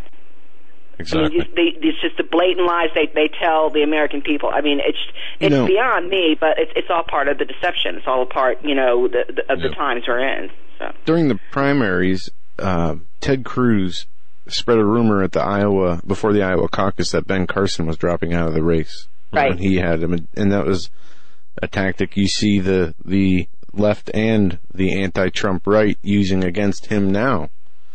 So um, the tactics are, are the same. And Yeah, and, the, and I don't know why I'm startled, sirs. I, I, I, you know, I should, I should not be surprised at any of it. But it's just so blatant. It is so t- satanic, and, and and you know, people are gullible. Just, just like the the, the poll I just shared with you. I mean, Barney Fife is what we need, and, and we're, we're we're getting something that I don't I don't understand. No matter how savvy I think I am, I don't, I don't understand this militarization of anything. So. Yeah, uh, well, I, I, we totally agree with you on that. Now, we, we understand that, we understand the need for protection for our police. The offensive Sure. use, you know, uh, that goes beyond the pale is something totally different. Uh, but God bless you. Thank you so much. What, what a great call. Thank you. Yeah, thanks. Uh, call, uh, Have a keep good in night. touch. Call again. God bless you. All right. We're going to go next to Troy in South Carolina. Okay. That's Troy in South Carolina. You're up on the Hagmann and Hagmann report. By the way, phones to line up is 844-769-2944. Troy, go ahead, sir. Hey, Doug and Joe, Pine Lake Troy. Oh, oh Take that's it in with right. Yeah, man. hey, I just want to give two movie plugs. Gary's America, very excellent, and you got to see Free State of Jones, based on a true story of a guy that fought in the Confederacy, and he saw uh, everything that was going on, how they were using the poor farmers to fight for the rich plantation owners, and decided to um, take a bunch of uh, runaway slaves with them. They were tired of the, the whole browbeat, and you can see how the DNC was formed and how uh, the the treachery that we see today and, and what they're doing. So those are two movies. Free State Okay, of well- Jones, everybody. Well, wait a minute, wait a minute. Uh, Say that slowly Free again. state- free? Free. Or three. The number three? Yeah, free. free yeah, no, no, no, free as a freedom. Free. Okay, free. Yeah. Yeah, Free State of Jones. Okay. And uh, And the other one that- was what? Hillary's America. Hillary's America. All right. All right. I thought you said My- Weekend at Bernie's there for a minute. Okay. Yeah, no. no, my brother, my brother and I and our parents went and seen it, and um, the next day, my mom and dad told us that they were leaving, and there was an older couple that had seen know with them, and they said they were Democrats, and they said after they saw that movie, they couldn't believe it, and they said they're both going to vote for Trump. They finally, their eyes got opened Interesting. after All right. it. Yeah. All right. We're, we're going to check that. We're going to check this out and report back. Free State of Jones, right? Free State of Jones. Jones. Right. And then Hillary's America. Of course, Hillary's America is is one that's uh, the that we you know we're familiar with, but uh, the other one we're going to check out. All right, brother. Well, that's great. Uh, okay. listen, before I let you go, I'm, I know you get some of those uh, angry mo- moments there, Doug, and I'm with you. But um, Chris Matthews is a turd. The way he treated Sean Smith's mother, and I, brother, give me five minutes with him behind a barn, and let me slap some common sense into him because he's a total turd for how he tore into her. Total turd. You, you know, he is a, as far as I'm concerned, a, a typical uh, metrosexual that, that uh, would uh, would really wet himself. You know, hey, look, Matthews is. I, I'm going to tell you something. Matthews is a stooge, and he knows it. He's a sellout. He, he's, uh, as far as I'm concerned, and and you know, he's a pseudo uh, pseudo journalist. So, you're right, brother. All right, man. We're gonna we're gonna hold on Kanye Kanye Lake one of these days. We're gonna have coffee. All right, brother. All right, take care, everybody. Thanks, man. All right, man. All right, we're gonna go next to Mary Ellen. Mary Ellen, uh, I got to press the right button. See, that's why I'm not allowed to have. That's why I'm not allowed to not, not allowed to operate these things. I'm doing it because Joe can't. Mary Ellen from Maryland, you're up. Hey. Hi. I wanted to mention Larry Nichols, who did the Clinton Chronicles video and got he was the one that was instrumental in getting Bill Clinton impeached Yep. and now he's trying to help block Hillary's ascendancy.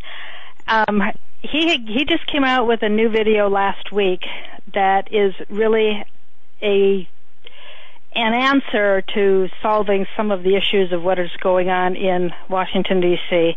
It's called States' Rights. It's actually called Revolution 2.0, based Right. on what our founding fathers did. And uh, the video is twenty dollars. You download it straight to your computer. It's nineteen ninety nine actually. And I didn't know if I'd be allowed to give the website for it. Sure. Yeah. Go, go ahead. Uh, we're very familiar with Larry Nichols. We've had him on our program.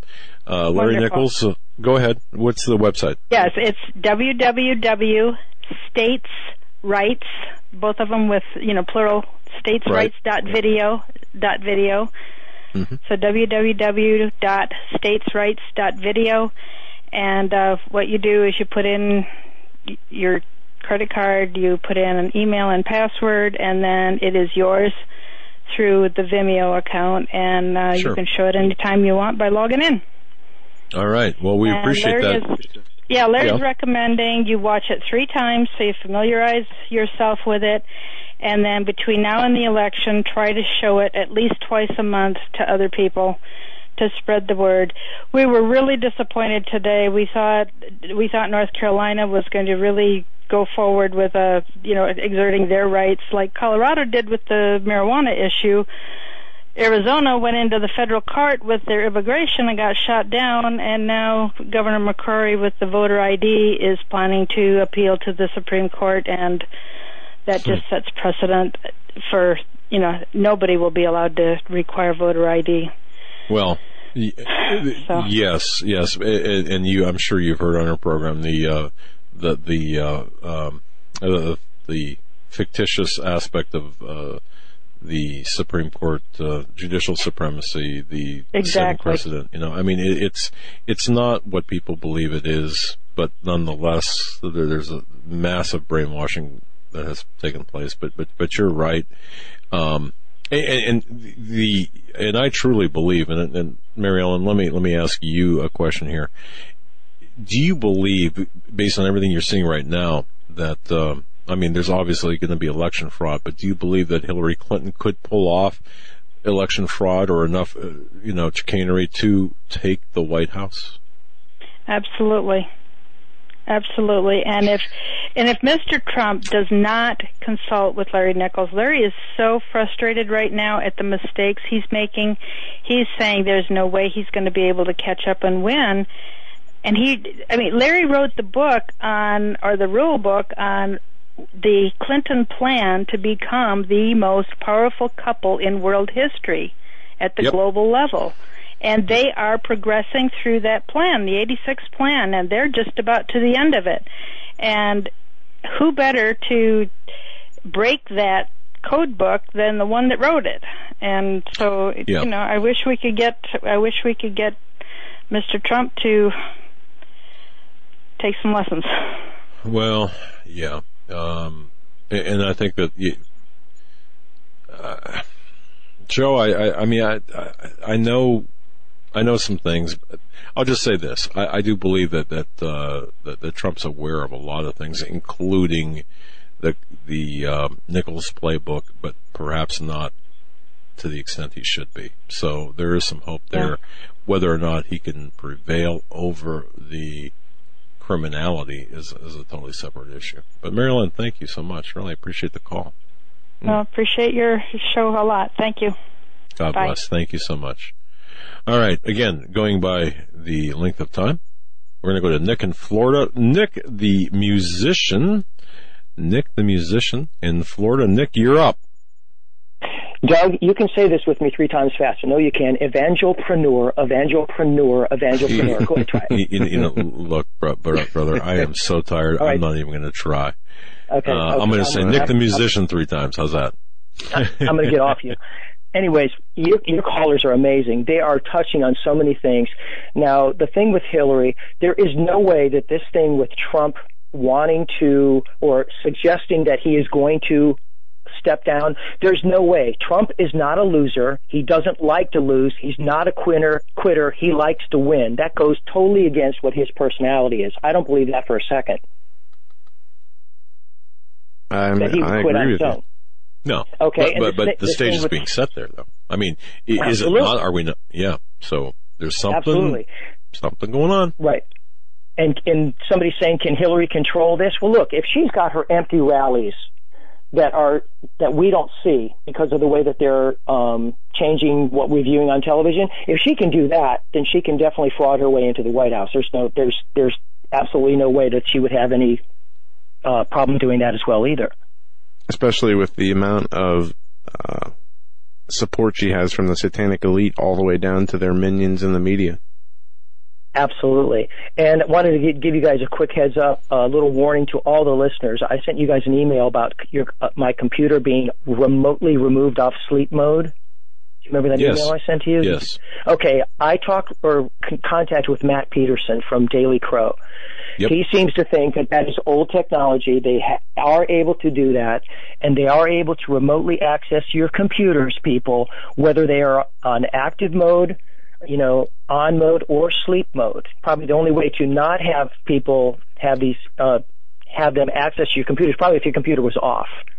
So just as a warning, we know all our emails are tracked, all our texts are tracked, phone calls, everything. So if they can remotely access your computer and turn it from sleep mode to on mode, something's on. And we're all on lists. They all know who we're communicating with each other. So they're on to us just like we're on to them. It's kind of a cat and mouse game.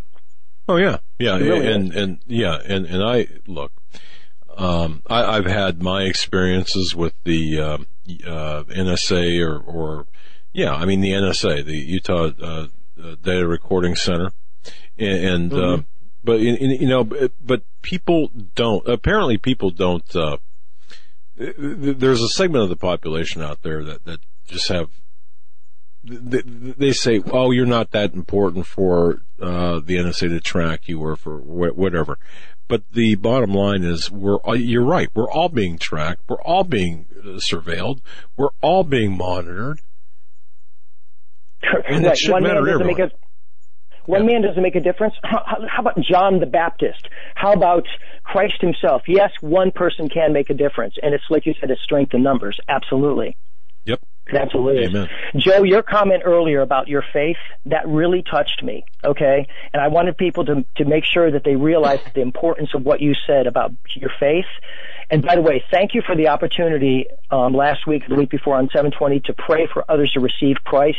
That was one of, bo- one of the most best experiences of my entire life to do that. Oh, absolutely. Thank you. And um, Okay, guys. But yeah, Nick, thank I'm you, warning brother. people. Yeah, I'll let you go. All right, guys. Take care. God All bless. right. And receive Christ, people. Receive the blood of Christ in Jesus' name. Amen. Amen. amen. Take care. Uh, Thanks, guys. God, Something just happened here. I, you, uh, I'm here. Uh, okay, hang, hang on, just uh, okay. There we go. Wow, I, I, lost. I, I, I lost my. Uh, all right, there you go. All right, thanks, Nick. Thanks, Nick. All right, before we take any more callers, we're gonna we're gonna be going to a break soon, so we don't want to give anybody. Okay, we got William and Jeff. William, hang in there, brother. Jeff, hang in there. Okay. And folks, if you want to call in, there's uh, still some time. 844 769 Let's say it together. Okay, ready? 844 769 2944. Wow. Er- Did you hear what Eric said? No, because he doesn't do his microphone, so you can't hear him. Oh man. All right. So yeah, what? What? You said you want to say something. Say it. Uh, it Joe. I'm talking to you. You said Oh. you want to say something. Say it. No, no. No, I said I just wanted to give out the numbers and I didn't want to take a call Oh, before all it was too late. right. But on Drudge, um, on the left hand side, as the first caller pointed out, dawn of chimera inject animals with human cells. Right above that, brain hack warning, and that story is from uh, yesterday, where tiny implant could connect humans and machines like never before. They call it a neuro neuron plant, neuron plant, something like that, where they talk about some kind of particle dust um, that can connect your mind to machines. And I've been going over some of the new health IT, um, Affordable Health Care Act rules and regulations and implementation plans. And there's some interesting stuff, folks, that, um, that is there. I finally printed all the sections out and we'll be going through them in the next few days, and hopefully we'll have something to report right. on uh, next Okay. week. Well, I'm going to tell, I'm going to tell everyone, uh, folks, if you're not angry, righteously angry, you're not paying attention. We are being held captive. The yoke of tyranny is, well, it's tightening around our necks. Folks, we're going to be back with your calls. What's on your mind? 844-769-2944. We will be going to Jeff and William from Canada.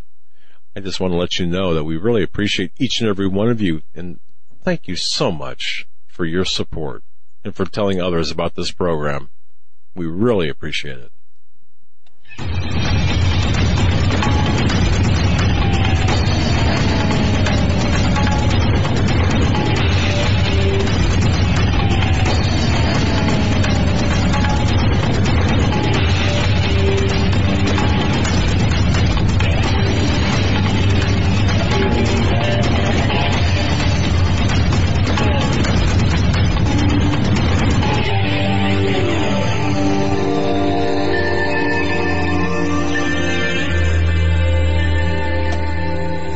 And you're listening to the Hagmann and Hagmann Report. We're taking your calls. We have a full bank of callers. We're going to be getting them right away. We want to thank you so much for your participation in the program. Oh, you know, real quick, just real quick before we get back to the calls, you know, the cone, the conspiracy of silence video from France, completely ignored by the mainstream Illuminati controlled mass media. Muslims screaming, Allahu Akbar, stop a bus in France, set it on fire. Yeah, uh, it's interesting because a group of Muslims to stop a bus, smash its windows, force its evacuation. Oh, I guess we should be thankful that they did that. Then set it ablaze with a Molotov cocktail, all while screaming Allahu Akbar. Well, this is coming to America in short order. In some ways, it's already here, but uh, yeah, silence, crickets. I don't hear Thom Hartmann talking about it, Chris Matthews, Rachel Maddow, even Sean Hannity or Bill O'Reilly, and certainly not the Pope who believes that, uh, hey, even fundamentalist Christians are, you know, well, you know what, uh, even Just like they're, ISIS. yeah, they're ISIS. William in Canada, we're coming to you. Bill and William in Canada, you're up. Hello, Doug and Joe, my honorable Hey. friends. Um, I just like to put forth a, a few dates here that, uh, where where significant things happened, uh, referring regarding the Const- American Constitution that may be of help. I have to read these things four and five times over again before I have a, a real good understanding, but. I've got somewhat of an understanding now. Uh, I think in 1868 the American Constitution was shelved and uh, replaced by the Constitution of the United States, which is enforced now. Um, you're going to have to. Everyone's going to have to do their research on all of this to, to make sure I'm right, but I, I think I am. And um, uh, that's why we're having so many difficulties uh, uh, in, in the United States. Same in Canada as in the United States. It's the same script. So everything you tell me on your show applies to me up here as well. Um, so that, that's uh something that I'd like to put uh, uh, forth. And then uh, uh, the uh, 1933, when uh, all Americans had to put, had to um, give up their gold, um, and that that that was uh, a big turning point.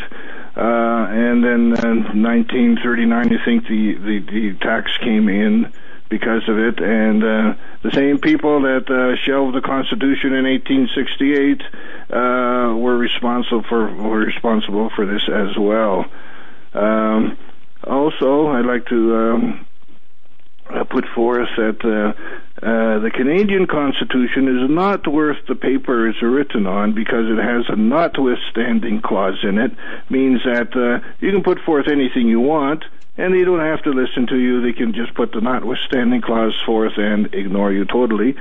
And this comparing to the U.S. Constitution, where it's a real Constitution and it actually protects the people, but no one is using it down there. And this is um, this seems very unusual to me.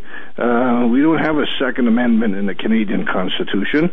Otherwise, I'd be shooting the windows out of the courthouse every every day by now. Um, and uh, you have one, you can form a militia and uh, go against the foreign and domestic enemy on American soil. But no one is doing this, and it's totally beyond me. Um, also, uh, the U.S. Marshal has authority to walk into the White House and arrest uh, um, uh, the president for treason, which is obvious. He's doing this over and over again, but the U.S. Marshal is not doing it. So um, the, these things um, I'd like to put forth um, uh, for people for to to consider. Also, I'd like to uh, recommend uh, a book by uh, called "50 Years in the Church of Rome" by Father um, uh, Charles Chiniquy, a renegade Jesuit priest. And if you can only read uh, chapters 61, no, 59, 60, 61, and 62, it's free online so the price is right. What was that book again? Um, pardon me. What was the, name of that book? 50, yeah, 50 years in the Church of Rome. It's Okay. uh, written by Father uh, Charles uh, Chiniquy, C H I N I Q U Y. He's a Jesuit renegade uh, priest, and it, it, it chapters 59, 60, 61, and 62. It's free online, and that'll tell you a lot about what happened um, uh, uh, during the Civil War and the effects of uh, all of what happened and causing the problems that are continuing to escalate uh, t- today. So that's a good book to read. Also, Okay. in uh, closing, I'd like to say that um, uh, America and Canada uh, have turned their backs on God and become a, and both have become a, a nation of sissy boy Christians that uh, uh, uh, have sold out for a 60 inch TV, a nice car, and uh, and, and for a few uh, paid vacation and perks uh, here and there. And they're not reading the King James Bible every day as they should be reading. There's no relationship with God. And without God's blessing, you cannot go into battle and expect to win anything.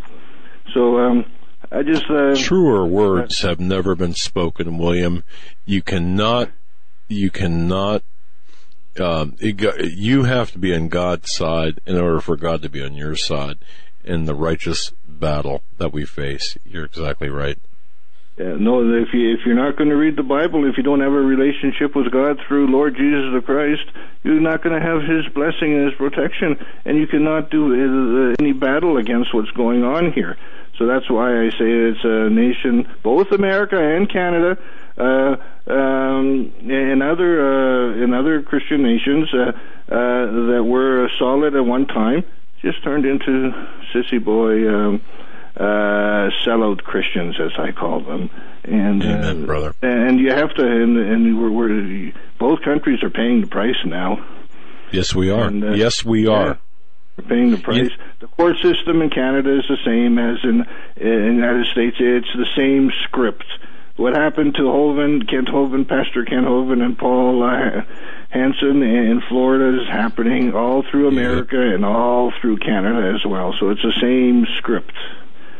So, uh, William, only thing you can do is read your Bible, form and form a real good relationship with, with God, and He's going to protect you from all of this, and He's going to give you uh, a clear mind so you can cope with all of it. And uh, I don't think there's too much you can do about it, but uh, you can be protected. we we must we must fight the uh, the battle is up to us. The result is up uh, to God. And the next time I'm up in Canada, William, I'll buy you a Tim Hortons coffee. How's that sound? Look forward to it, sir. All right, brother. Thank you Thank so much for for the call. All Thank right. you. God bless. Great information. All right. Next we go to Jeff. Jeff in Mass. Jeff, welcome back. What's Thank on you your mind? Much, Doug.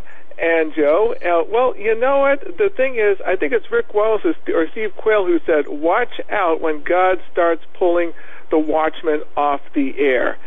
I believe we hit the point to to where the Watchmen are being led to, to to get off the air because you see, we're already gone, and I'll tell you why. It's just a matter of time and and I and I love your show, and I love shortwave radio. I love the medium of alternative radio. But let's just be blunt: we are a ghetto, just like the Warsaw Ghetto before the Nazis came in and slaughtered the Jews. This is what's going to happen. The national police force has has been done in communist countries. We are we are turning into a hardcore communist country. They will come in the national police. They, uh, I, I believe there'll be speech codes against churches, national speech codes against churches, radio shows, uh, the media, and if, and if you disobey these speech codes, they will come in, shut you down, and it'll just get more and more brutal to where the national police will come into the church, drag the pastor out, beat beat the heck out of him, make him disappear, and then it'll go from that to skinning pastors alive. And well, I guarantee you, second, uh, Jeff, I, let me make a promise to you and every person listening out there. It'll make right. for good radio because you're going to hear, see uh, uh, on YouTube and hear on, on Global Star a heck of a fight because one of us, I mean, they come to pull me out. Yes. They come, they come to pull me out. Uh, I guarantee you there will be, well, there will be carnage but but all they have to do is flip a switch and it'll shut off. I, I have a friend of mine from Angola who told me that, that when Angola turned communist, the first thing they did was they shut off the communications. All the communications were shut off, and then sure. the police went from local police to military police to national police, and the national police were foreigners. They, they, they couldn't even speak the language of that country. I mean, people. I mean, basically, people were slaughtered and that's what's coming to this country, especially if Hillary gets in. If Donald Trump gets in, you will see a rebellion to, to where if to where if you're a white guy, it, it won't it will not be safe to walk down the streets. They will agitate the Black Lives Matter people. There will be communist revolution in the streets of America. Black and Hispanic conservatives will not be safe. I I I mean, if you study communist countries, this is real the East German Stasi. That's real. And you, and, and you know what? When I believe federal agents will tell pastors, look, go by the guidelines. We will have paid monitors in your church to make sure you go by the guidelines. The guidelines is you don't criticize the government, you don't you, you, you don't you don't talk against abortion. I mean, and you don't, and especially don't criticize the government. Ordinary people will be paid informants. That's where the gang stalking comes in. They are they are conditioning people to be paid informants, and and they'll and they will sit in churches, and they'll sit on trains, they'll sit on buses, everywhere that you can. There'll be speech codes in the workplace. I'm not trying to put out a spirit of fear, but you see, we are not ready for it whatsoever. But and, and but we can. But look, we got them outnumbered. I understand that, Jeff. But but I'm going to tell you something. We still have that that that fight within us. We still have the, uh, I believe, the imperative to fight. I believe that. Um, uh, yeah, th- there may be spies, and there are spies among us even today, eh, listening to, watching everything we do and say. but you know what? That's not going to stop me from talking. And yeah, they pull the plug. We're going to find a different route. But, But you see, I'm, I'm going to wrap it up with this because I know there's other callers. But you see, it's the older people. I, I mean, the older people from from from, uh, from my age, which is 45 on up, we have the fire. But you see, when when, when you hit the 20 year olds, especially in Massachusetts, where I'm from, they will cave into the government. And and and you see, I I I believe that, that that there are very good conservatives out there and good Christians out there, like like Jesse Lee Peterson and and Colonel Allen West, and wonderful people like like a Lupe Lupe, Morano, right, and people like right. that. But you see, the thing is, there's very few people like that, and, and as we're bringing in illegal immigrants, those are going to be the foot soldiers that that are going to be battle hardened to fight in the streets. Just think revolution in the streets. That's how every capitalist country turns communist. Thank you. All right, brother.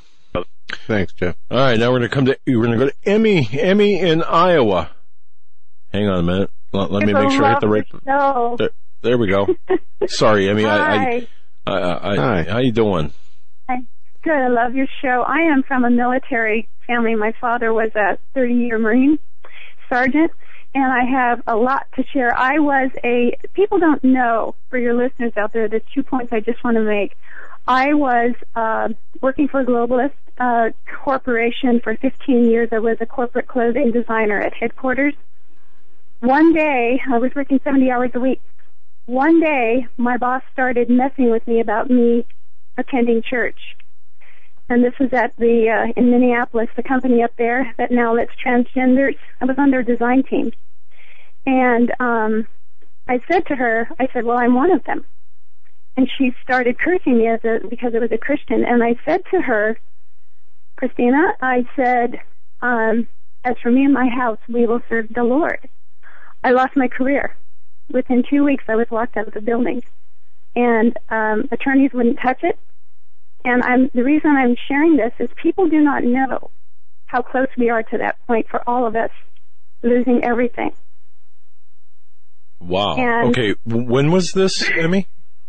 Actually, that was back in 2002. The globalists have been at this for some time.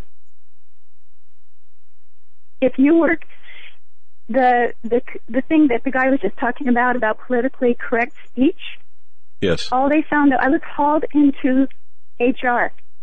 And this is a company that if a lot of women are out there, they love to shop at this company.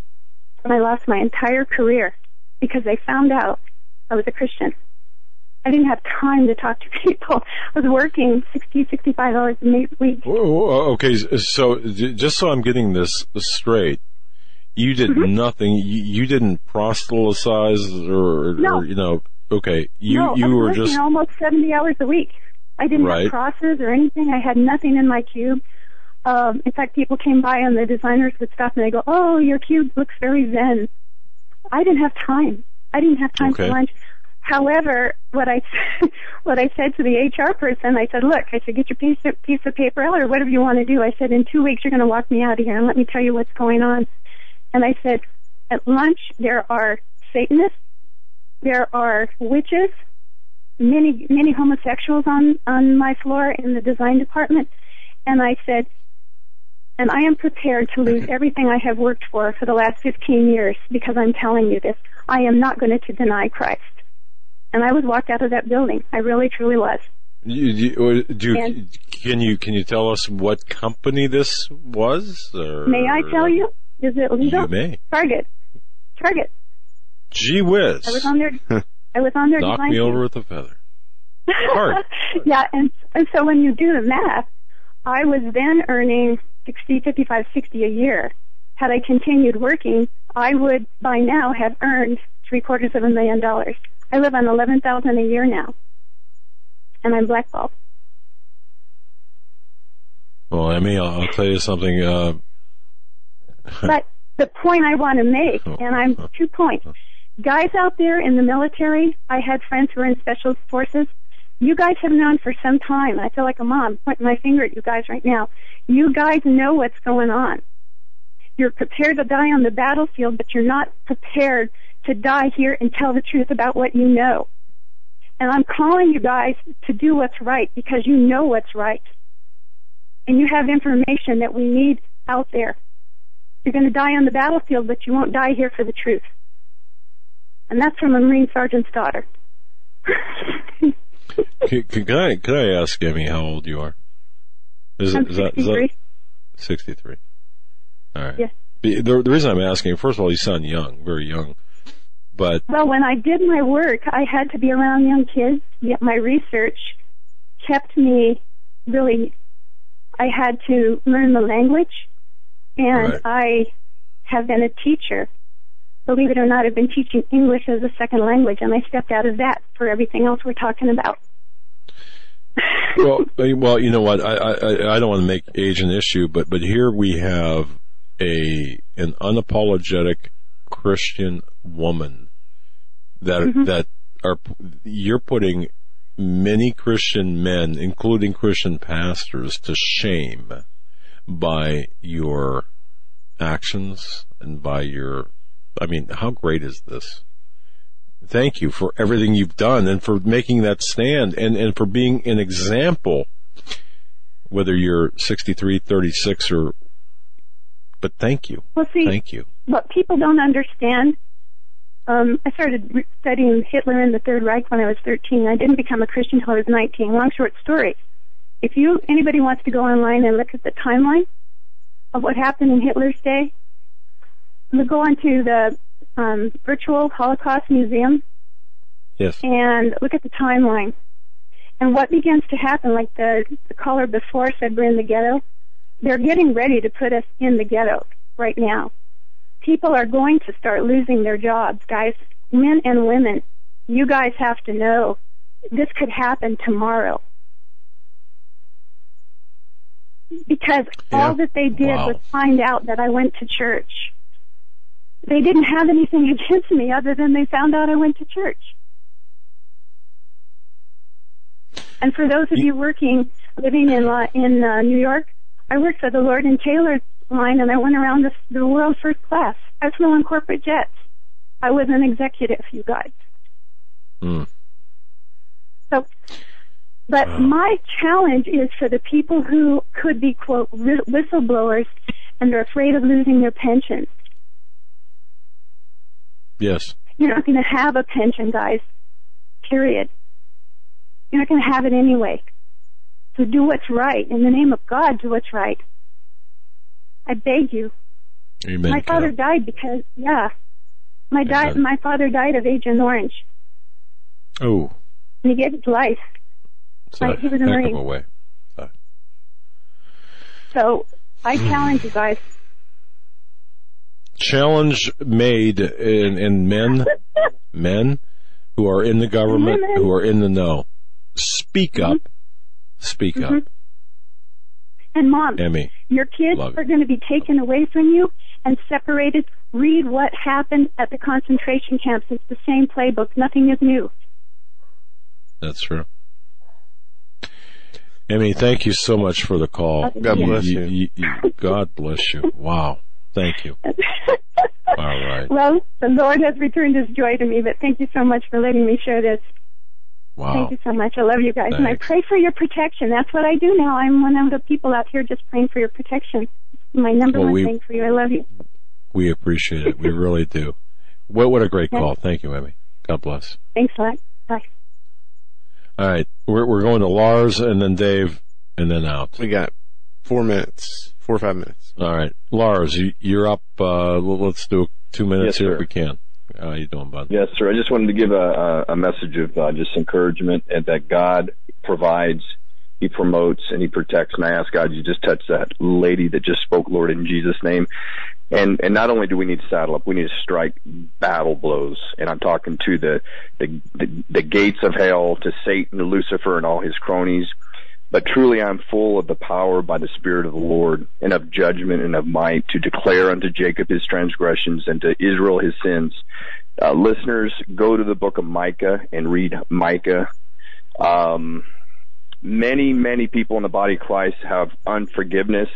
God will not forgive that. So I just speak to the people that are dealing with this, and it's it's Leviathan is the the uh, in the book of Job, Job 41. It says that can canst thou draw out Leviathan with a hook, or his tongue with a cord which thou lettest down? And what that spirit is is um, he beholdeth all things, all high things. He is the king over all the children of pride. And I speak to the body of Christ like never before, and you have got to repent. And I rebuke that spirit of Leviathan right now in the name of Jesus. I break your powers over the listeners. And I ask God in Jesus' name, just like with Katie, Lord, that your spirit will just teach these people how to repent and turn back from you, Lord. Turn back to you, Lord. Get away from the evil. Resist the devil and he will flee. And in the book of Micah, uh, First Kings 22, if your listeners can read that, Micah literally means who is like Yahweh. And I am telling you that the things that, that God has having me do in the last few days, last few weeks, last few months has been incredible. So I ask God, touch this place like never before in King Jesus' name. Amen. Lars, God bless you. Thanks for the call. To be fair, got to cut you Hallelujah. loose. All right. Thanks, Lars. All right, we're going to go to Dave right now. Dave from Florida, you're up. You got about, uh, oh, Four two and a half, no, two and a half minutes by my clock. Go ahead, sir. Hello, hello, Joe, uh, Joe and Doug. How you doing? Everything all right? Uh, let me check. Well, yeah, everything looks good. That, that's a stupid question. I'm sorry. I'm sorry. I'm just so tongue tied and everything, Doug and Joe. You know me for a long time. I've been saying everything with this abomination and what he's going to be doing. I can't believe what's going on. I can only say to the people out there, we don't know what God is going to do. Like that gentleman just said, we got to repent. Stay pure in the sight of God. He can put invisible uh, angels around us. He could put them around the house and protect the whole house. We don't know what's going to go on. We don't. Uh, we don't know if uh, that that volcano under uh, in Wyoming or wherever, uh, you know, out there, is going to go off. We don't know what's going to go off. But I'd we don't like know if we're going to have a stroke tonight or get hit by a bus. It just, it, we don't know. That's right. Uh, I'd like to say, uh, Joe and Doug, also, uh, I'm really ticked off this Pope.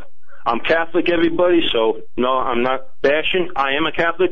I'm just like really pissed off at this Pope. I think he's like way out. I think he's the false prophet. I'm sorry about it. That's the way it goes. But, uh, the other thing I want to just say is Islam is a religion of Satan. I have it on my shirt. And uh, according to what that somebody had said, I think there was somebody that guy that I told you, uh, Doug, that uh, got mad at me. He said uh, that offends me. A Catholic said that to me in the church that I had that on my shirt. Islam is of Satan, and on the front it said Jesus is the Lord. But he got, and I'm saying, you know, after that, all of a sudden there was a lot of uh, police that was interacting with me, coming around in different places. It was it was weird. And I before I even heard this tonight, uh, whoever said that, it was funny because I almost had a feeling. I'm saying, I wonder if this guy said anything to the authorities about me because I had this on my shirt. But anyway, it doesn't matter. But I'm just saying. And the other thing is that yes, they do listen to you. Yes, they do take over your, the computer. Yes, when I was in New York, they took over my computer in 2012 when I was listening to you guys on my landline phone. I had weird. Uh, some people would call. They would just listen, and I would like say stuff, and then they would hang up. So the other thing is, I want to say I, I'm sorry I got to speak so quick, Joe and Doug. I'm glad you that you're doing the Lord's work. You have, you really are doing the Lord's work. What you're doing out there, and you guys got guts above all. Let me just say, you, you, you just you're doing the Lord's work. And I want to say also, Islam is of Satan. Freak you Islamics. There's no way that you're going to take me alive. There's no way I'm going to give up my weapon. You got to implant this in your head, and you got to have be thinking about it all the time. Because if they take your weapons away, you're dead. You are dead. So you might as well go down just like Butch Cassidy and the Sundance Kid. You know, go down like them. Go out like that. Oh, always. say Jesus. Dave, always entertaining, brother.